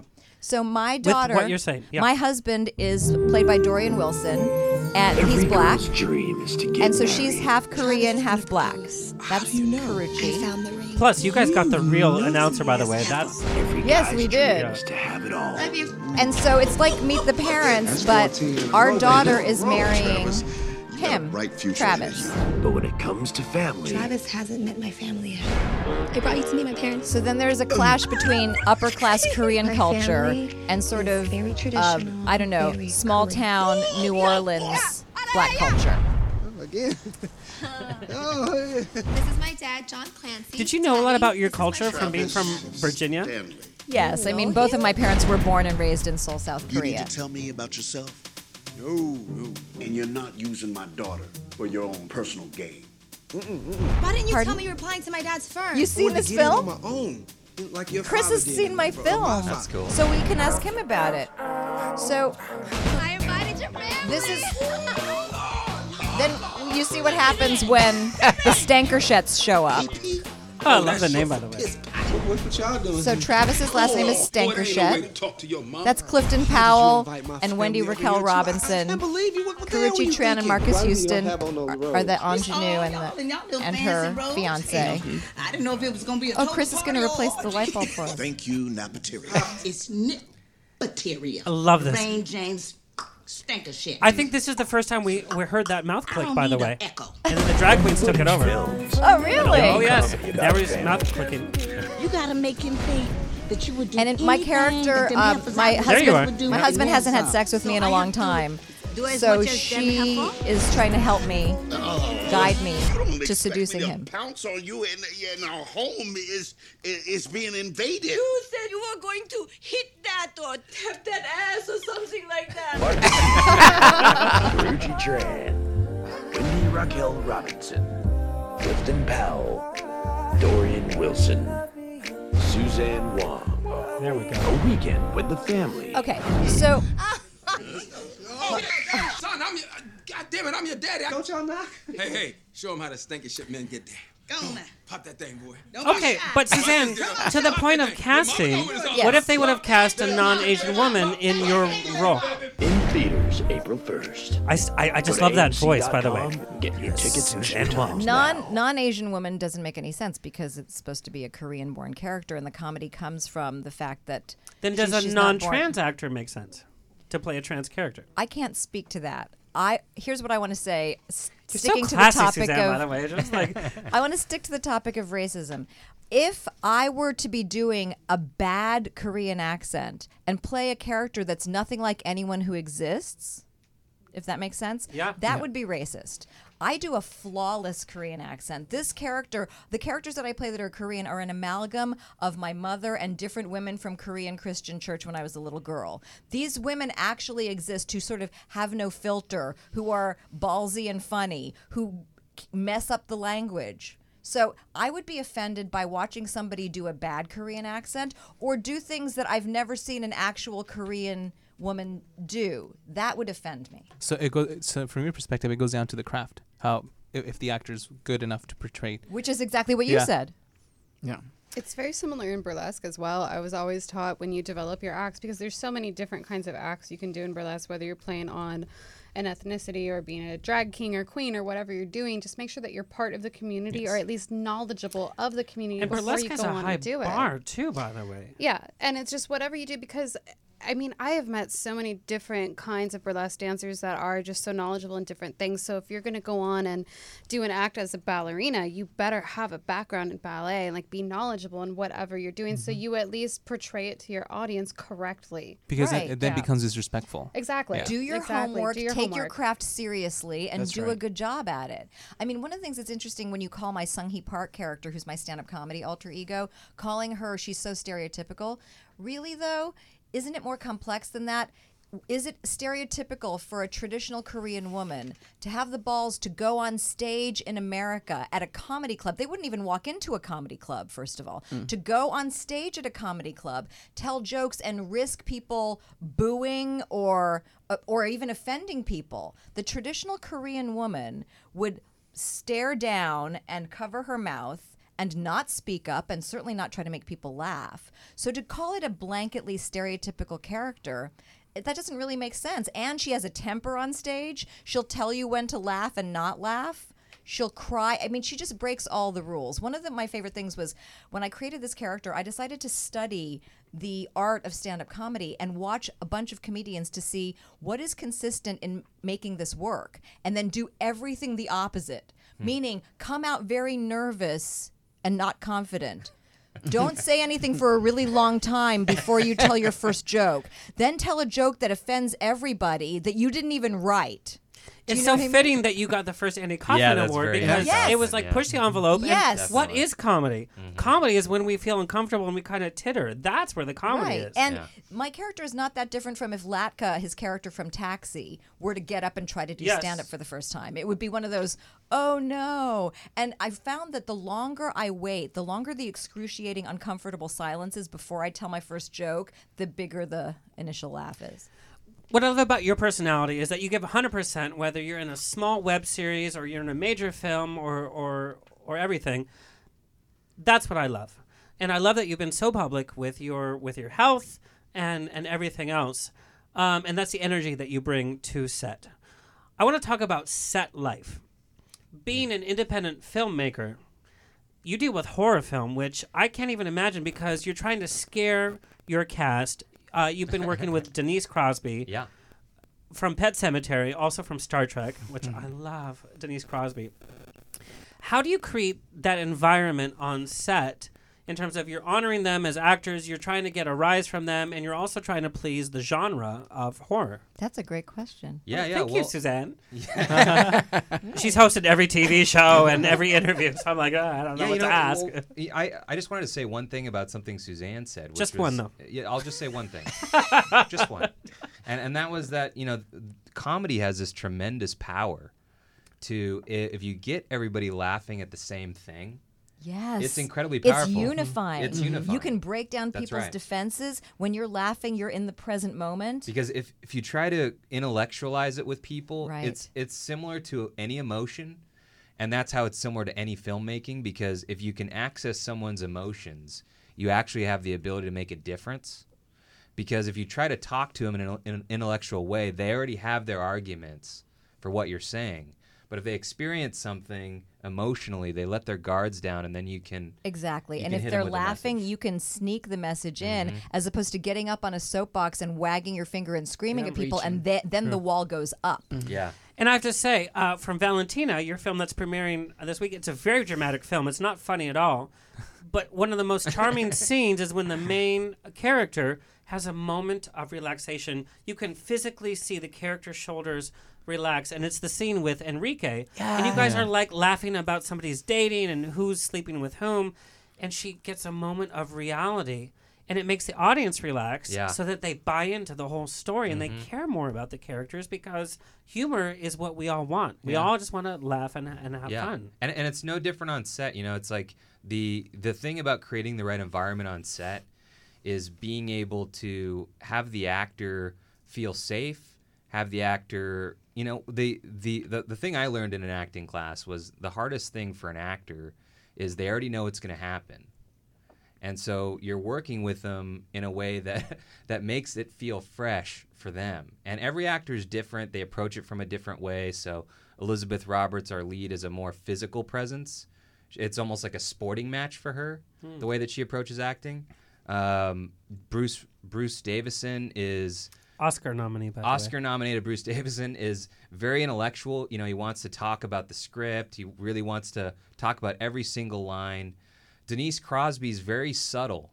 Um, you have to edit her differently because she'll and had no problems with the lines. Wants to say every single line the way it was written, but you have to edit them differently. You have to treat them differently on set. So each actor is a person, and it's the same thing with the kids. The kids are they're just people. And so you, you try to f- understand how that individual works, what their strengths and weaknesses are, and help them. This makes me so happy because so many directors do not want to take the time Right. to do that. So they'll just talk to everyone the same way. And Mm-hmm. that's just preposterous because that's not how it works with artists. Well, and it's very different because Jorge, Yeah. you don't like rehearsal, I don't, which yeah. freaks me out because sometimes I act. I I freak out when I don't get rehearsal or I'm not able to do a take for three or four times. You literally Here, just yeah, do it here's the thing. fly. For me, like I don't even like auditions. And if I'm gonna make a film with That's so crazy If I'm gonna make a film with you, it's because I specifically wrote it for you, or because I just I met you and I've had dinner with you and I know how you, who you are as a person, or I've seen your work.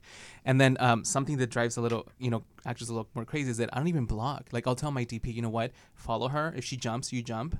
You know, if she crawls, you get down on the floor, you crawl, and that's just how we go. And and I give the But sometimes the, then you'll I get a give bad the freedom. actress at the end of it. That's Mm. great in, in person, but on camera they f- they freeze up. No, You know, I like being able to show organic performances. If you drop your pen and you, you know, because we have a scene where she like literally goes off frame and comes what I have to say about Valentina You know- is that the chemistry is so real. Yeah. There was a fly going around, and she made it part of her character that she was just so tired Yeah. of this life with flies in my face. because that's the direction that we got from him. Yeah, and I just It said, go was- for it. I it was- said- it I was said, like that. It was guys, go. I said we have one hour. We Mhm. have three hours to shoot 17 pages. Where last hour, I'm Wow. only gonna do one take. Just go for it. But I'll be honest, for it, as an and we actor, did. I'm like, no, we're gonna take time. We're gonna get this right. But it's so weird because the result, the film was so beautifully crafted. Well, you know what, was- too? The, the performances were so Yeah. naked. But you also have to see. I mean, these actors. I've been blessed to work with uh, people like Enrique and Victoria. I mean, these people have. You know, Victoria. they make they make fun of, of actors who are in soaps. But honestly, if you're if you're able to do, if Oh, you've you done have ten craft soaps, down you, pat. you know exactly Yes. what you're doing. You so have I to trust memorize these people. so much and memorize blocking, Yes. and you have to Yes. bring it. Yes, which is why I get my my direction is the freedom that I can give them. I say, yeah, my direction comes in the script, but at the end of the day, just use what's around you, Yeah. and just go for it. You know, that's that's how I see it as a director. Um, I know it doesn't work for a lot of people, but for me, it's worked, and I, I love that process. I when love I'm, that you actually don't want to redo it. If, oh, someone dropped a pen. Yeah, that's that's something Yeah, that happens a- in life. Because a good actor Let will be able to react to that. Right. We had a, a frame where like she went on, on a film where um she dropped a pen, she went, she like went to get it, and then my DP wanted to redo it. I said, no, no, I was like, she can come back to frame. She's gonna come Yes. back. I was like, you'll see her come back. And It's real. just the end of It's it. Yeah. real. and it's the reality which is uh, in you know the subject of what what you're talking about when you do a film and you know and you have it all you know like this is where your stand this is where your light is then when you do reality it's such a great experiment as an actor because then with reality all of a sudden the director will come and say stop like you guys what is this peanut gallery you guys are standing here because you have a bunch of actors doing reality and then they know where like stands so like the camera is getting me and the lights get he's like no no no no no like i need you to go and my cameras will follow you and all of a sudden you feel like you're in the twilight zone because it's like wait hold on what if I'm gonna- da, da, da. that doesn't that's it's no longer your responsibility but they're mm-hmm. trying to capture this real moment And it's such an what's so adrenaline, you great know? with like with working with Jorge it's like that you once you learn to trust the director and you know that you just go with it Right. and he'll capture the moment it's it's liberating and it's in a different way it's just Like I don't Yeah. even create a shot list because I see the film in my entire head, and, and, and you know for budget purposes. I mean, I made How Blue does a DP work with you then? Yeah. You know what? I've been s- blessed. They're at the I've Betty been- Ford oh, right now, I can't the tell way. you. I can't tell you. Like I, I- I've, n- I, when I shot Blue Line Station, I did the cinematography myself, and my budget was hundred dollars, and you know, and for Valentina it was five hundred dollars. I mean, we, we went out You for did Valentina for five hundred dollars. he, he, On he an directed iPhone. it, yeah Yeah, and, And he's it- winning all the film festival. Well, I didn't do. Valentina with an iPhone. We actually did it with a camera. But you were asking about the how do my DP work, how does he work with me? I, I think we had done a short film before Valentina, and we just we just clicked. And I am so happy that I'm able to work with him because he understands me and I understand him. He like he visually knows what I want. He he will he'll tell me I knew you wanted that like, and I'm just gonna go for it. And and that's that's the Yeah. beauty about and that's part of building your team. stuff. And Micah, Yeah. I know that Yeah. you've you've built a lot of your team based on your past films that you've worked on, and you've done literally everything Mhm. from coffee to the set to uh, Yeah. to effects. I would love to work backwards with Itsy Bitsy. I'm so excited about Itsy Bitsy. We are on the cusp of finalizing the funding from this. The film has been filmed. Mhm. You have to add a few more things that need some uh, some some touches. So I want to work backwards. I want to Okay. work from the trailer, which you piece together with what you're able to from from what you have, and then we're going to look at a little bit of the mechanics of the film. Okay, great. Yeah, yeah. So let's look at the trailer of Itsy Bitsy, and of course I'm going to see it.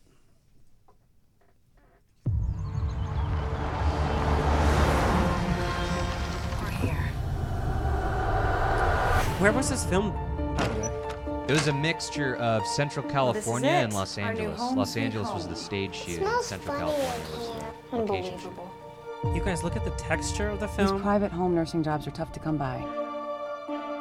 We're lucky I got it.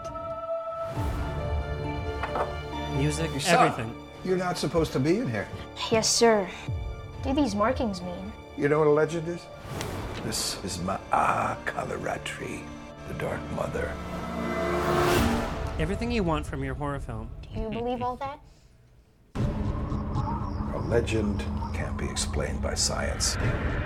You believe in something long enough. It becomes reality. no! Ah! I'm so afraid of spiders. No. Oh no.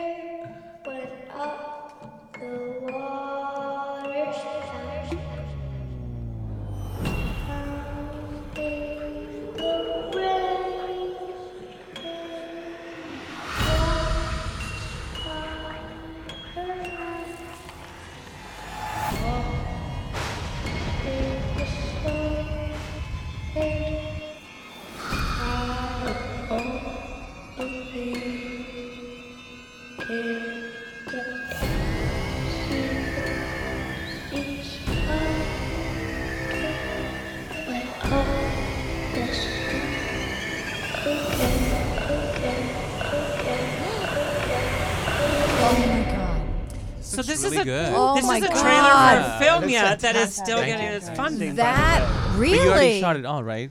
Yeah, yeah, we've shot it all, and so we have one more day of visual effects element Okay. photography. Oh That my looks really good. Thank you. It I wanna looks watch it, yeah. expensive too. Yeah, it Yeah, does. yeah. Yeah. But you made a choice as an independent filmmaker to not go the CGI route. Yeah, that's right. I mean, we are using CGI, but we're using it to build upon the practical effects because my belief is that the realism that you get from practical effects, it's like a magic trick where your eye is looking at the thing you know is not real, which in our case is a spider, mm-hmm. and you're wanting to tear that apart. And so for us to use practical effects, we're then able to build upon that and make it more realistic. Wow. But the you know I I, I do want to say something about what Jorge was saying because I totally shoot the scenes with the actors completely different from a suspense scene or a creature effect scene. What a director has to do is 100% different because in a suspense scene or a creature effects moment, you have to build it with montage. So you're you're building these little moments, which you know I I made the mistake of doing on some shorter films early in my career. Doesn't work at all with acting. With acting, I I do have a shot list, but it's it's rougher because really you're you're there on set. You want to see what the actors are going to do. They're the per, they're the people who are bringing it to life, right? They're your main collaborator there Yeah. on that day. And really, the more you can get it in one moving master, the better Yeah. the performance is going to be. Because if you're breaking it up and you're you're cutting from here to here, well, guess what? That's 20 minutes later. Everyone's had their coffee. There's all Yeah. this noise going Everything's on. different. Well, the thing too Everything's that But you've learned this on, on your own though. Like Yeah. you guys have learned these Yeah. either from movies you've watched That's or right. I mean, Yeah. I, it's almost like Mozart was a genius when he was a kid. It's like, are you just born with this kind of vision and able to to see this? No, you learn it. I think it's a combination. I, well, I, I personally think it's a combination, um, because sometimes what, what's on paper doesn't work on on the screen, and I stopped doing like um, storyboards and like shot lists and doing all those things because, especially as a writer, a lot of my rewrites come when, while we're shooting, and I know actors hate that. I would come like the day we shot our scene, mm-hmm. I give him ten pages, and I was like, "Here it is," like an hour before. He would give you 10 new pages? We're gonna do this, No, but you he, know. came, he came with some changes. But let me tell you And I something. did changes as we were shooting. And again, with telenovelas, that's your life. Yeah. And I started on telenovelas when I was fifteen. So you were lucky and you're that he had that experience. Yeah, and I knew that. You know, I knew and this because I know and, the like, body of last work. minute they give you 15 pages. It's like, oh, we're shooting, you're shooting. Now- But, But wait, wait a minute. But it's also a huge versus. Then it's like it's the independent filmmaking world versus a studio. Let's say Yeah. studio saw a trailer for Itsy Bitsy. Mm. Now you're going to get picked up by a huge studio. They're going to need all that. Oh, yeah, and of want course. all that. Yeah. So. It's but you see, my films are not for studios. My films are to go to independent, to, to go to film Yeah, but festivals. Jorge, and if someone likes them, Paramount is going to come knocking. well, knocking. one day, if that happens, hopefully, You'll you take know. the Then he'll do But that. let me tell you Yeah. something. I, I've been learning in the process now that I'm doing my third film, Sweet Caroline, with Patricia de Leon, and you know my yes, I'm singing the title my song. yeah. my cinematographer said, you know what, we need to plan this. You know, I even have a producer now. I have a I have a production manager. I have I mean, I have all these. I don't even know what an assistant director does, but I have one now. Like he's like, just call me. You know, we're, gonna get together. I have a makeup artist. Like I have this this all these people who are coming together to help me, and it's just like, okay, I didn't even know what a line producer was. Like honestly, I don't know these things, and I sound probably very ignorant right now, but I I just concentrated. I said, I want to make a thing, film, and I'm gonna it's do so it, and weird that's about it. like education. It's like okay, education versus experience. As an actor, Yeah. I want to know that my director and my team is is set. They know the terms. They know how to treat an actor right. Mm-hmm. Which is just like you guys are still doing and getting these great uh, performances. Mm-hmm.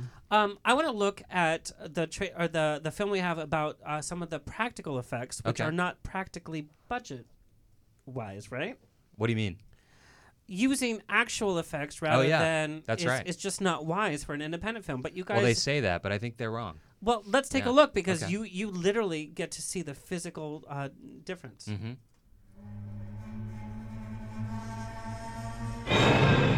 Ugh. I still Do you see the legs coming it in? Gets the best results. Of what you see on screen has a believable Handcrafted, reality. because everything. You're seeing it with actual light hitting How do they it move? in a space. Uh, Actually, there's a variety of something different right puppets. there. That's when you really get that guttural reaction, not only from the audience but from the actors too. Walking, Ugh. crawling, jumping. Are you afraid of spiders? Yeah, yeah. get it. I, like to share my nightmares In with order people. I love recreate that. visual Well, I, I, in Venezuela, one of the things about Venezuela is that we have the biggest spiders in the world. Opening scene to money. arachnophobia was shot in Venezuela. Oh. Really? Interesting. You guys, look- look at this there heart piece. If you have the best artists in the world working on it. But it's so much more expensive. Look at that's the spider leg. way. But Micah, you were so right though. When you see the leg go across the screen, you know if it's real or, or if it's not. That's right. Yeah. And and you can add to that with visual effects, but then you have a good base. You know, when when I did post production on other people's movies, we always recommended that they do everything they can practically first, and then do but it's so effects. expensive. You It know, could be the not, difference of making the film or not making the film. I mean, I guess that's true in some cases, but it's almost like if you don't have the right amount of money to make that movie, you either don't make that movie or you figure out a way. So you know that Scorsese's new film, reuniting De Niro Yeah, with Harvey that, I that, Keitel, yeah. bringing in Al Pacino, which I thought Al Pacino had worked with Scorsese, but that's that's not. Um, No. He lost the Paramount deal because he Ah. insisted that CGI do the younger versions of all the actors instead of Oh, replacing interesting. them. Interesting. So Netflix picked it up. Yeah. Oh, of course. Well, you know, it's interesting that you bring up Scorsese because you know my my experience of Scorsese movies is they're so well crafted, and one of the things I learned from him, which you know, Jorge, you might have interest in this on your next movie, is he always says, you know, that planning doesn't actually mean that you have to stick to that on the day. You just I just have I this. just recently learned that. yeah, you- actually. so so I mean, you have this plan, but what's great is you have this plan, and then you can throw it out the Yeah. window. You can totally you throw it out the have something to fall back to, you know, especially Right. uh, uh, Worst uh, case scenario, it'll be like that. Right now that I'm working with a bigger crew, I have a responsibility to make sure that Yeah. they understand what's happening, because I might understand, but you know, with Valentina, we run into this whole thing where like they kept telling me, "We, you know, you know it because it's in your brain, but we don't know what you're, what you're trying to do." Right, and right. and and you know, I understand. You know, we shot Valentina in seven days, which is insane. That's I mean, we shot 80 mm-hmm. pages. We in shot a seven weekend with the family in eight days. Yeah. Wow. What? I mean, Wow. Yep. Wow. That's fast. That's gotta Yeah. be crazy. It's crazy. It Yeah. was, yeah. So now I'm preparing for, for my next film. I'm like I have a lookbook and I have a shot list and Cool. I have I have Girl, a just calm storyboard. down and enjoy uh, yeah. today. I do have a quick question though. This is something that I, um, as a really huge horror fan, I get really excited every time I see new movies coming out or hear about them coming to Netflix and this and that. And a lot of times, I'm not gonna lie, they're very disappointing. They're Yeah. not scary, Mhm. and Right. it just We were it just leaves talking about Like something It? to yes, it leaves something to be desired. Where I'm like, oh, this would have been so good. Except, especially with my background in ghost hunting, a lot of times I watch it and it Mm. like I connect to it on some level, and then I either go, wow, that character is way too brave. I would have been a wussy at this Yeah, point, or I wait. So, what for you as a filmmaker makes you go, okay, I this to me is scary. This to me is horror, and it's not something such that you great think is question. Gonna like fall short or be considered that cheesy Yeah. horror movie. Or like Well, it, it- that it put a so many jump starts Yeah. into it, and it didn't Yeah. mean it was a scary film. You know, we, we, we, we really put in the time. And, I- and I think that's something you hear a lot of filmmakers talk about how clever they were in writing the script in two weeks or whatever. And, you know, I think crafting something good takes time. It does. Uh, You have to have the right team. You have to have the right script. You have to be confident in what you're making. And so, I mean, we rewrote this script at least three times. And I mean by rewriting it, tearing it completely down and building the whole thing back up. Because it was really easy to come up with suspenseful, scary spider things. But, you know. But the story is so But the much story is more. more than that. It's a family Yes, dynamic. That's right. Yeah, 'cause and and so we, we wanted to tie it in with that and ground the horror in that way. And um, and so once I came up with this idea that the spider is kind of this dark mirror reflection of our main character, suddenly we had something to juxtapose those scenes with. And so we have all those spider touchstone moments, you know, the things that creep you out about spiders like you know, Texture. like like Mhm. texture and or or you smashed one and you thought it was dead and suddenly it's gone. Mhm. Yeah. Right? That's scary. Yeah. Yeah. Or or having it be in your bed or having it be in your bathroom. You know, I've had scarier things So in my I'm bed. gonna I will watch tell this you and that I'm much. gonna be crying and running around my house with a kind of Raid Well, I- afterwards. I but hope That's what it should I do. know, because and- yeah. I mean, because there's a difference when you're watching something and they have the the scare tastic because you you watch it once and then that's it because then you know when like the scary whatever is gonna Right. jump up. But then there's something that you can watch again and again and you're still uncomfortable after. Yeah. Yeah. Yeah, It's and like- part of what brings me back to these types of movies is the characters.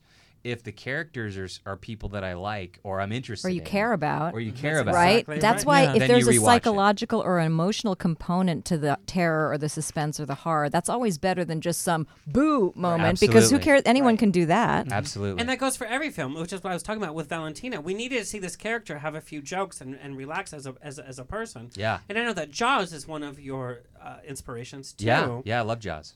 You know, Jaws is so little about the shark, and it's about the dynamic. Well, and- it changed the way and you looked at the ocean for the haven't rest of your seen it, life. but I heard that yeah. Some people never went Well, to swimsuits Like, like the changed shark doesn't even come out or something. Yeah. I've never seen it. the way. Yeah. you've never seen jaws Are you We're checking yeah. it out. Every, You have to everybody see made that joke, by the way. I made a joke what did you say I said, "Oh, well, the swimsuit changed your view of."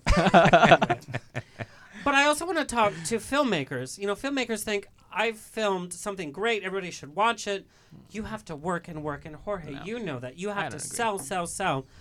I want to watch a very fun way that you raised money, mm. and you have to work your contacts. You have to work every angle. Let's take a few moments to look at this Kickstarter. is that andy dick Oh yes, let's watch a few moments of this. Yes. I am Itsy Bitsy. Oh, you guys. Hello, Andy Dick. I need you to be the spider. Hey. Yeah. I- I'm not seeing it, Andy. I see you, Micah. Or one emotional scene. Oh my God. I'm actually not getting paid very well, but I come in. Hey, Andy. What? Got the script for you, Oh, bud. great. Okay, good. Yeah, good to see you, man. Yeah, good to see you too. I don't need a fing script. Do you want my notes so far? Not really. Pure shit. This is gonna be a fing nightmare. I can feel it. And why didn't I get my own script? This one is for Bruce Davison. Who's that? Oscar The award PA? winner or nominee. Academy Award nominee. Don't know him. You want to be ready now? We can be ready right now. That'd be great. Great. You guys need to watch the whole. It's like a three-minute, like You mini are the film. spider. That right, looks so just hilarious. Get into that physicality. is he in the movie No, no, is he's he a not. friend of yours This is- Yeah, he's a friend, and we, we kind of came up with this idea of, you know, the, the, the, the skit was based on, oh, we, we went to the height of technology, we were going to use motion capture, and then Andy Dick comes in as a spider, and it's a, and it's a disaster. Uh, But it's so funny Gotta go because it practical. allows you to interact with a different audience. Yeah, right. That's gonna look at the trailer then for the final film, and be like, oh, that Yeah, well, so smart. so many filmmakers on Kickstarter, you know, I I understand because I am one. It's like you're so passionate about this thing you made, and it's so serious, and your life depends on it. but you know, I think people want to know that you have a sense of humor about it too, and so that's why we did this. Jorge, the question I got for you is that you give such deep retelling of women's lives. You are a little gay. you don't feel the need to tell LGBT stories. I, I feel the need of telling stories that are important. I'm not saying that LGBT Well, you TQ just said stories I'm are gonna not clip that and important. send it to TMZ. you know, but um, but I'm really inspired by women. I mean, we come Aren't from all gay men though? Judy Garland. Uh, we all Liza come from a woman, you know, and it's just like um, I don't know if I said this before, but you know, particularly our mothers, you know, she my mom s went through a shit life with my father, and she never showed that. And to me, she's one of the best actresses because she always gives a smile. And to me, that's like uh, there's so many Some layers moms to a are woman. not good though. Well, that I'm, I'm sorry for those moms. I feel like but- that's highlighted in enough movies, though, so to highlight the positive role models that people now, have. now, I now, uh, not that I won't do a story Shut about a, a gay or a lesbian or you know LGBTQ. But you don't feel the pressure though. But I will when I have the right story because I, I do like to think about what I'm going to write and what I'm going to put out. And one thing that I don't like is you know telling stereotypes. I, I just don't. I, I don't or like that. sensationalism. That's such a great answer. I don't like tokenizing things. You know. Hmm. Yeah, and it's great when I it really- comes from the story naturally. You know, when that like when I did Strange Love, the only reason it worked is because I jumped in to do it. You know, but I.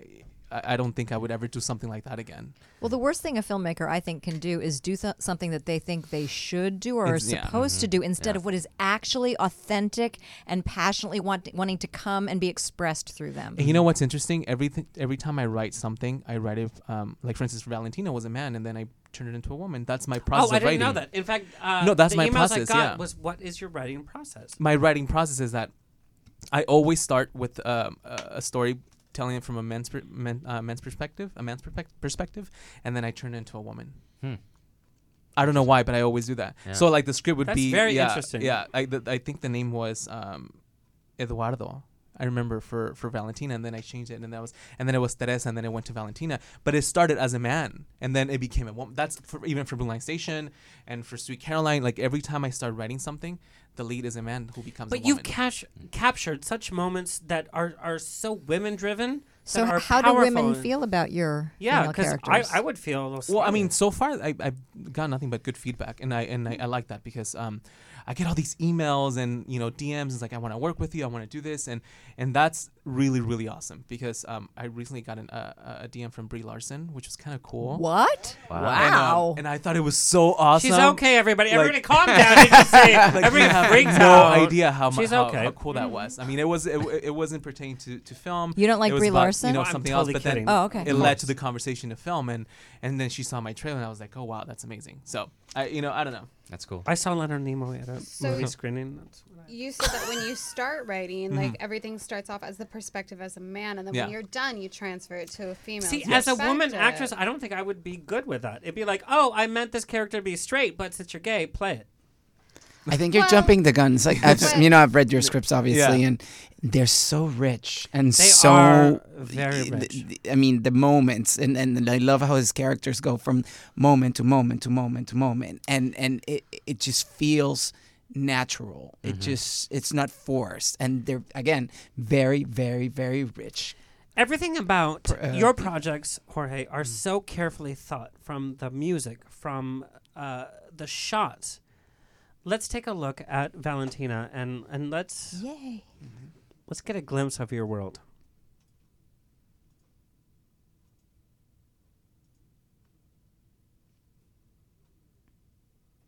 Rated R. For Enrique's lisp. What's that? That's not me. No, that's no, that's, that's the the trailer. film. Oh. oh sí, soy yo. Sí, está bien.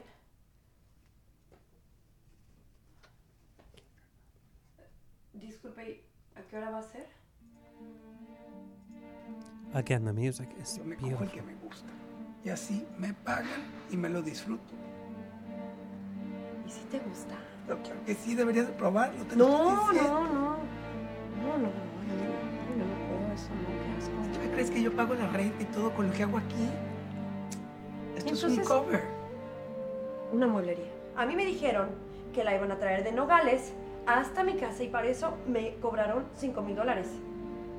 Señor, eso es como en 10 horas. Yo no le puedo conseguir esa cantidad de dinero. Por favor, señor, se lo suplico. She a. Oh my God,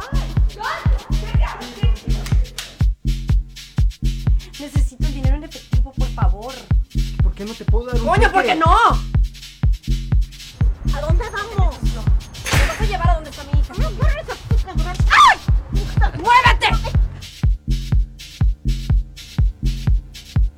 No me toques. No me toques. Ah, ¡No! ¡Suéltame, imbécil!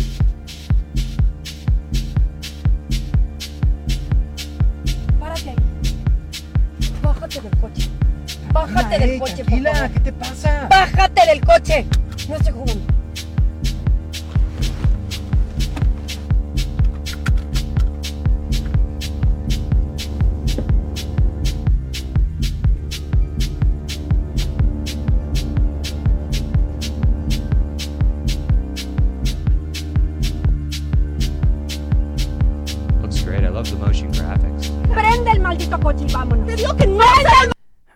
It's it's just like everything, but nobody taught you that.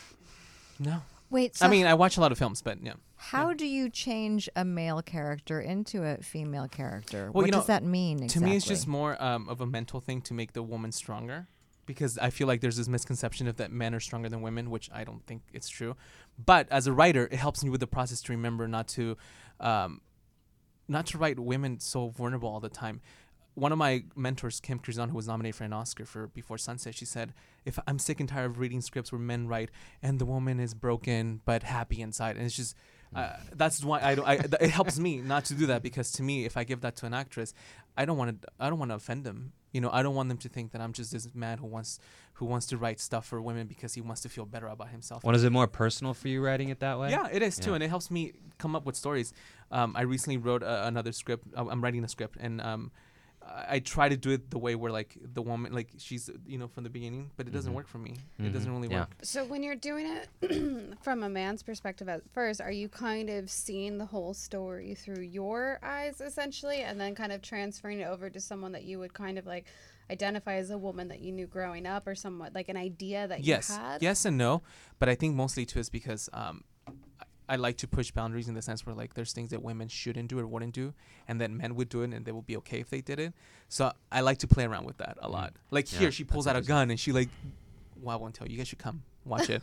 but but you know. Um, she, she does that and, and, and I feel like if a woman did it um, just in, in real life she would be punished like 10 times worse than a man would because you know Speaking of which, I don't know how many of you in this room are aware of this, but the Equal Rights Amendment was never ratified back in the 1980s. Yeah. Wow. So women do not have equal rights. They do not exist in the U.S. Constitution. Mm. We are two states away from getting it actually ratified, believe it or not. Yeah. Way hmm. back when, with the women's suffrage movement, that never actually happened. Everyone assumes that the Equal Rights Amendment got ratified. My friend Kamala Lopez did a documentary. It's called Equal Means Equal about the entire issue and why it is so important for women to have equal rights in the Constitution. It's actually now legal to discriminate against women and pay women less. All every level of discrimination against women. So. Hmm. If, if you are interested, go to iTunes and watch the film. It's phenomenal. It's called Equal Means Equal. Wow. I did not know that. Yeah. You guys, we're learning so much. Honestly, I need to talk about your social life. I got this email from, yes, you too. when you're so involved with your industry and filming, you don't have time, really. I know that you're happily married. No, I'm not. I'm happily not married and Oh. with someone. I'm going to oh. fire oh, my researcher, which is me. I was married in 2013. Now I'm happily divorced from him and happily dating someone else. Yay! Oh, Yay! but when when we work on something so with our passion, it's so hard for somebody else to realize like, yeah, I'm not cheating on you. I'm not not want to spend time with you Unless they're an artist. This is our life. Mm-hmm. Unless they're also an artist. or unless they really love Never you and date an artist, that though. you're- well, you- yeah I think that that's when you know you're with the right Yeah. Person. My when, husband is oh sorry. Yeah. Go no, ahead. no. Again, I mean, I've been. No, I'd love to hear this because I get this Yeah. question so many times. It's like, It's hard to date in the industry. Yeah. you when you get that support you know my husband is great about it and he understands i have to go away sometimes you know when we're shooting in miami and uh, you know for months sometimes and we'll fi- we figure it out but as long as you have the trust there it You shouldn't have, be a problem You have the, the I don't like I don't really know your husband, but you guys have the best relationship from what I've seen. Yeah. And that's something that you look forward. I mean, I I, I wish I had I had to have that one day because I think it's oh, awesome. Because he's not in the industry, right? No. You guys are completely opposite, and you know that's what I'm saying. When you love someone and you trust that person, It works. just depends on the person. yeah it depends on the mm-hmm. person exactly I think when you love somebody, you just support them and you hope that they succeed. My mm-hmm. husband is not involved in any of my industries, but he's at all of my shows. Mm-hmm. I know it's great at the last Bell Book and Candle. I was backstage with a bunch of other dancers. We were all naked getting ready. My husband's knocking on the dressing room door, like, hey, so one of the customers has this question. I swear I'm not looking. yeah And I stopped and I went, wow, like not only are you cool with me, like taking my clothes off on stage, but you're respectful enough to like sit here, support the show, help me run it smoothly, and and still not be a jerk about it when I'm surrounded by all of these really gorgeous women. And he's just like, let me let me help you and not look at the same time. And I think it's really cool. Like you have to have that that love and that trust and just want to see your partner succeed. Right. Yeah. Yeah. I only seem to be attracted to artists, so that's who I. Date. that's great which I, I you would think it's great right because it kind of like It speak your works- it language works for me, yeah, yeah. Wait, I Ah. want to know what Chris thought of a weekend with the family. Oh yay! Yay! it's the only time he like became animated. So weird. So weird. You guys, this has been so fun. We end every show with rapid fire five. Who wants to go first? What does that mean? Yeah. I don't- You just have to answer Oh. question. Okay. I'll go first. Yay. What is the worst hosted TV show that you watch now? You're like, oh my god, that's so bad. Uh, The Voice. I totally agree. yeah. What is your worst stand-up experience? Uh, at my 20 year Yale reunion because no one told me there would be children, little children there. Yikes. Trailer personal must-haves. Not like, oh, uh, like cologne or anything. Um, Like your personal. green tea, healthy snacks. No, your personal must-haves. What do you mean? Oh, what I what I bring myself? Oh, not the rider. I see. um, I Like, guess I need a uh, picture of my family or something. No, that's a. St- I don't. I don't have a. s- I don't have a question. Uh, an answer for that. Sorry. Really?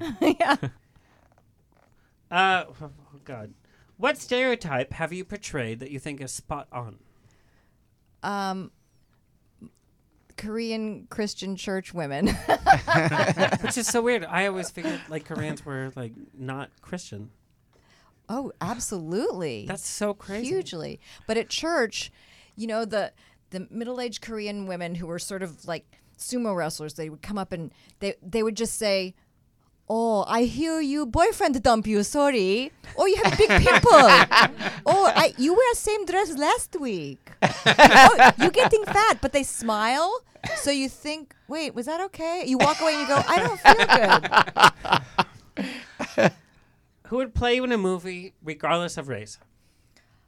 Oh, wow. That's a great question. Anybody We else get want to deep. chime in? That's a cool question. I don't know. Uh, Yeah. Regardless of race, who would play me in a movie? You're just so Uh, strong. You're just so like. Oh, Gael Garcia. Oh, that's Oh. actually a really good answer. Thank you. I love that answer. Please tell us about Randy Furman and. Yes. Okay, so in 2011, I was given six months to live uh, from stage four breast cancer, and I basically Oh, she made a. She was so vocal about it. I went on Facebook and I said, I'm going to make this my bitch and fist it in the ass, which I did. And so I completely turned it around I using Western medicine, Eastern, alternative, holistic, revolutionary treatments, illegal treatments. I changed my lifestyle, what I eat, what I drink, what I think. I learned spiritual lessons. My main lesson was that I had spent all every woman I know who has or had breast cancer specifically has spent their whole lives saving and taking care of and rescuing and fixing and nurturing everyone else but not taking care of themselves. So I had to learn how to slow down and stay still and come out of the cancer closet and ask for and receive help. In Asian culture it's seen as disgusting to admit that you have a problem. You're supposed to go, "Oh no, everything perfect. I'm very healthy. Don't worry." right? But we are only as sick as our secrets. Mhm. I kept it in the closet for five years and I wasn't getting better. As soon as I came out of the cancer closet, my heart cracked open. I received a tsunami of love. And I was literally loved back to life. Hmm. Now I am completely cancer free, and I'm having a full circle moment where my friend Randy Furman, who is your friend too, has recently come out of the closet again because he's gay, but now he's come out of the pancreatic cancer closet. He is about to undergo six months. He's he's just started six months of chemotherapy. He needs our help. He lives in Los Angeles. He's a wonderful human being. So there is a drag queen bingo at Hamburger Mary's fundraiser for him on Monday, October 16th. It's 20 bucks at the door. You just have to make a reservation. You go on brown paper tickets. I can send you the link and you can post it perhaps. And it's the funnest It's so much fun. event It's so and ever. I am If you've calling never done it. Gay, right. whatever. I'm, Yes. I'm calling the bingo numbers. Roxy Wood is the drag queen. It's going to be so much fun. And also, I, I set up an online fundraiser for him on Go Get Funding to help him pay his bills for the next six months and his medical bills. And so the fact that not only am I alive, but I am now giving to him what I got to be on the receiving end of feels phenomenal. Wow. Yeah.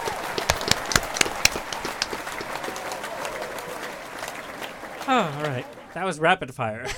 like another episode. Uh, who wants to go next? I'll go. Jorge. Movie you've seen more than 10 times. Black Swan. 198 times. What is your. Yeah.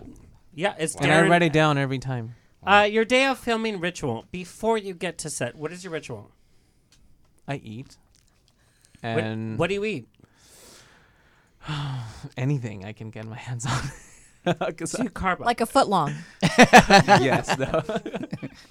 Most overrated movie ever made. American Hustle. I said that last time when I was here too. Okay. Yeah. Most It is. embarrassing song on your playlist. Most embarrassing song on my playlist. Um, oh my god. I don't know something something by Britney Spears probably. Celebrity crush. Cate Blanchett. Oh, my God. You could go back and direct any film in a time machine. What would it be? Hmm. You mean direct someone else's film, like re- make it better? Yeah. Oof. Jeez. You guys, wait this a one. minute. I'm gonna be terrible at this, by the way. Um, These are hard to answer quickly, I just have to say. Yeah. What what is happening? He's coming I over. have to pee. I have to- He is I- leaving. I am Oh, is this a to pause? Are we pee. pausing it? Ste- Stephanie's taking is, over. Is taking over. Oh, Stephanie's Oh, taking Stephanie's over. taking over. So Okay. Getting the what. I'm So, yes. curious, Mr. Okay. Mr. Horror Movie over here. Yes, yes. Stephanie wants to know what would it be? What would what be? What Be- would- what would oh, the you- movie Does it that have I to go be a back horror direct. film or any film? Just any film. Um, I'd redirect Amityville Horror. I think that could be a better So me and Stephanie's vote for that one. So okay, so a- after a day of shooting, what is your ritual that you wind down, you take away from y- your characters and everything that you've got going on? How do you become you again? What do you do? Mm. I, I mainly just try to get to sleep if I can. It's it's usually been such a long day that sleeping is nice if it's possible. So is it is it's not an issue then to like try and detach, get back in your own head after being there? You just kind of no, like I'm just tired. usually I'm preparing for the next day, so I'm going over my list of the next day and making sure that I'm not going to screw that up. So it's I have just a lot of nervousness. Pure, pure exhaustion. You're yeah, I mean, like, I'm w- done. I'm on the pillow. it's it's a funny feeling because when I'm on set, I'm fine, but everything leading up to that moment is stressful, and then when I'm on set, it's almost like nothing can go wrong. Gotcha. So, Ste- and then the last question, Stephanie just needs to know because she's hoping to be a celebrity her, uh, herself one day.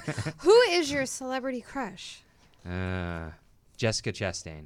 Oh, that's a good Ooh. one. That's That's a a great crush? one. Yeah. That's a great you one. look Why, she's disgusted with great. that You guys, I have Did to you see her apologize. in the help. She's great. She's beautiful. She, did you see um, but she's not like a sex symbol. It's Oh my God, I No. that's totally She's the think main. she's sexy. Depends on Miss who you Sloane? are. I loved her in Miss Sloane. I think she was so hot I there. loved yeah. her in the help. Oh, that was a good one too. She's fantastic. oh yeah, she, was fantastic. I would in The sleep with Help. her. Yeah. I was I'm sleeping straight. uh, so sorry I had to run off. I'm on a new diet, and in case you knows, I've lost a few pounds, but it means like I have to go at that time. We're gonna go around the room, and we're gonna uh, tell our listeners where they can find us. Thank you, Chris, by the way, for putting Thanks, up with Chris. us. Yay, Chris! Yay! You don't play applause for yourself. There you go.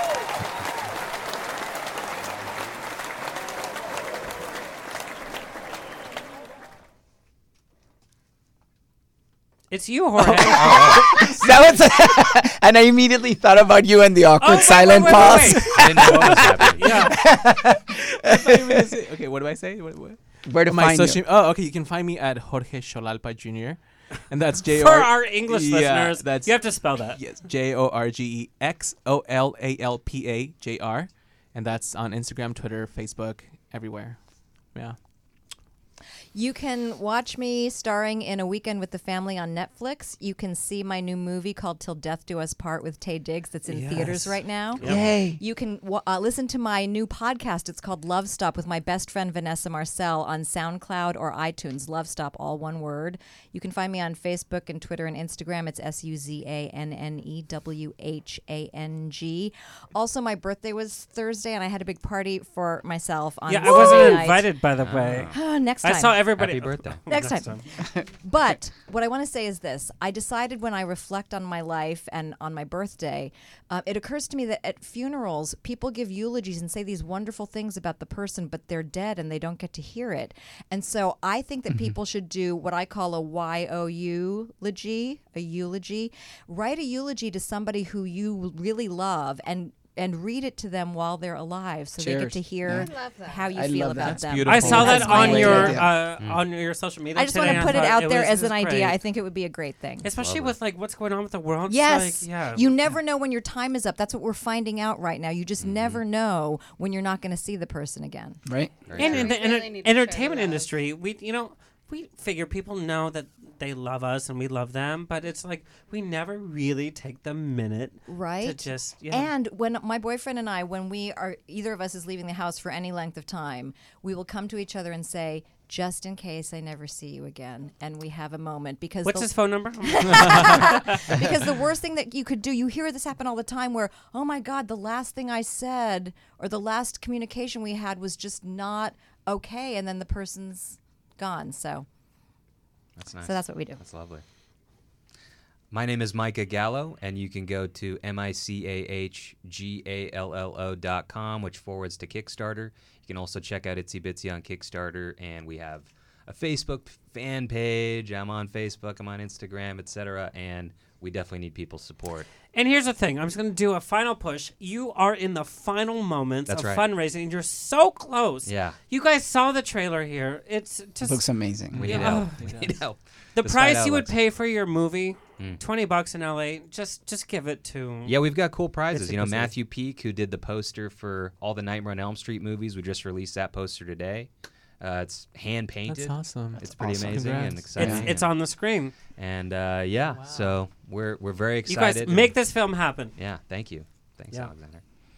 Um, with me, uh, my name Enrique Sapene. I'm on all social media under Enrique Sapene, and then you can catch me from Monday to Fridays at 7 p.m. on Estrella TV on Rica Famosa Latina, messing stuff all over the place with crazy boobed, voluptuous women.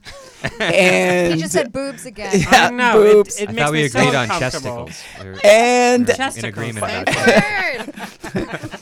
that. And uh, if you're in the LA area, come visit us on Friday at the premiere of Valentina at the Marina Del Rey Film Festival. That's this Friday? This Friday. It's going to be. I'm the screening. moderator. I'm gonna ask and really we're gonna have a great Q and A with uh, you know this gentleman over here moderating. So You use the word gentleman? Yeah, Oh, thank I'm shocked. um, so come check us out. Oh, and real quick, sorry, we have a promo code Valentina where you buy one ticket and get one free. So if Yes. you go on the on the Facebook page and you buy a ticket, Bring your hot friends so I can flirt. which hot friend? The people that are bringing the extra one. Which Yeah. one? The ones with the big boobs. Extra ticket. Okay. The ones I'll bring with the all of big them. boobs are for me. Don't worry, I'll share. It's okay. So you can find me at intuitiveshana.com um, on the Instagram and Twitter handle intuitiveshana S H A N A. You can also catch me on the third Wednesday of every month at Bell Book and Candle, where I dance and MC, where we bring uh, witches, ghosts, witchcraft, and God, I love it. boobs. You can say it, and I feel so together. bad. Breastises. Breasticles. No, okay, that's a little over the Whatever makes you feel good. It's all good. Where can we find Stephanie? Does she have her own pages? You guys are gonna make her head get big. now I need to. I already have an Instagram for the dog. Now I need one for the doll. Yeah. The other dolls at home are gonna get upset. Oh, have Wait, there's more than one doll? Yes, there's Oh, haunted no. table legs. Do you know how hard it's gonna be to promote uh, Instagram for haunted table legs? I need your help now.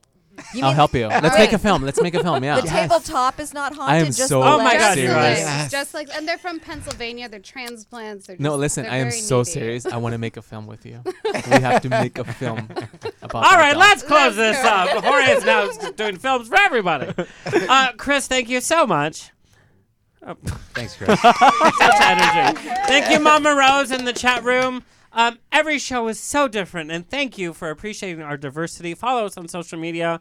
Uh, I love you guys. Happy Halloween. We'll see you next Tuesday. Halloween. This has been On the Rocks with Alexander, every Tuesday at 7 p.m. on Universal Broadcasting Network. Find me on Facebook on On the Rocks Radio Show.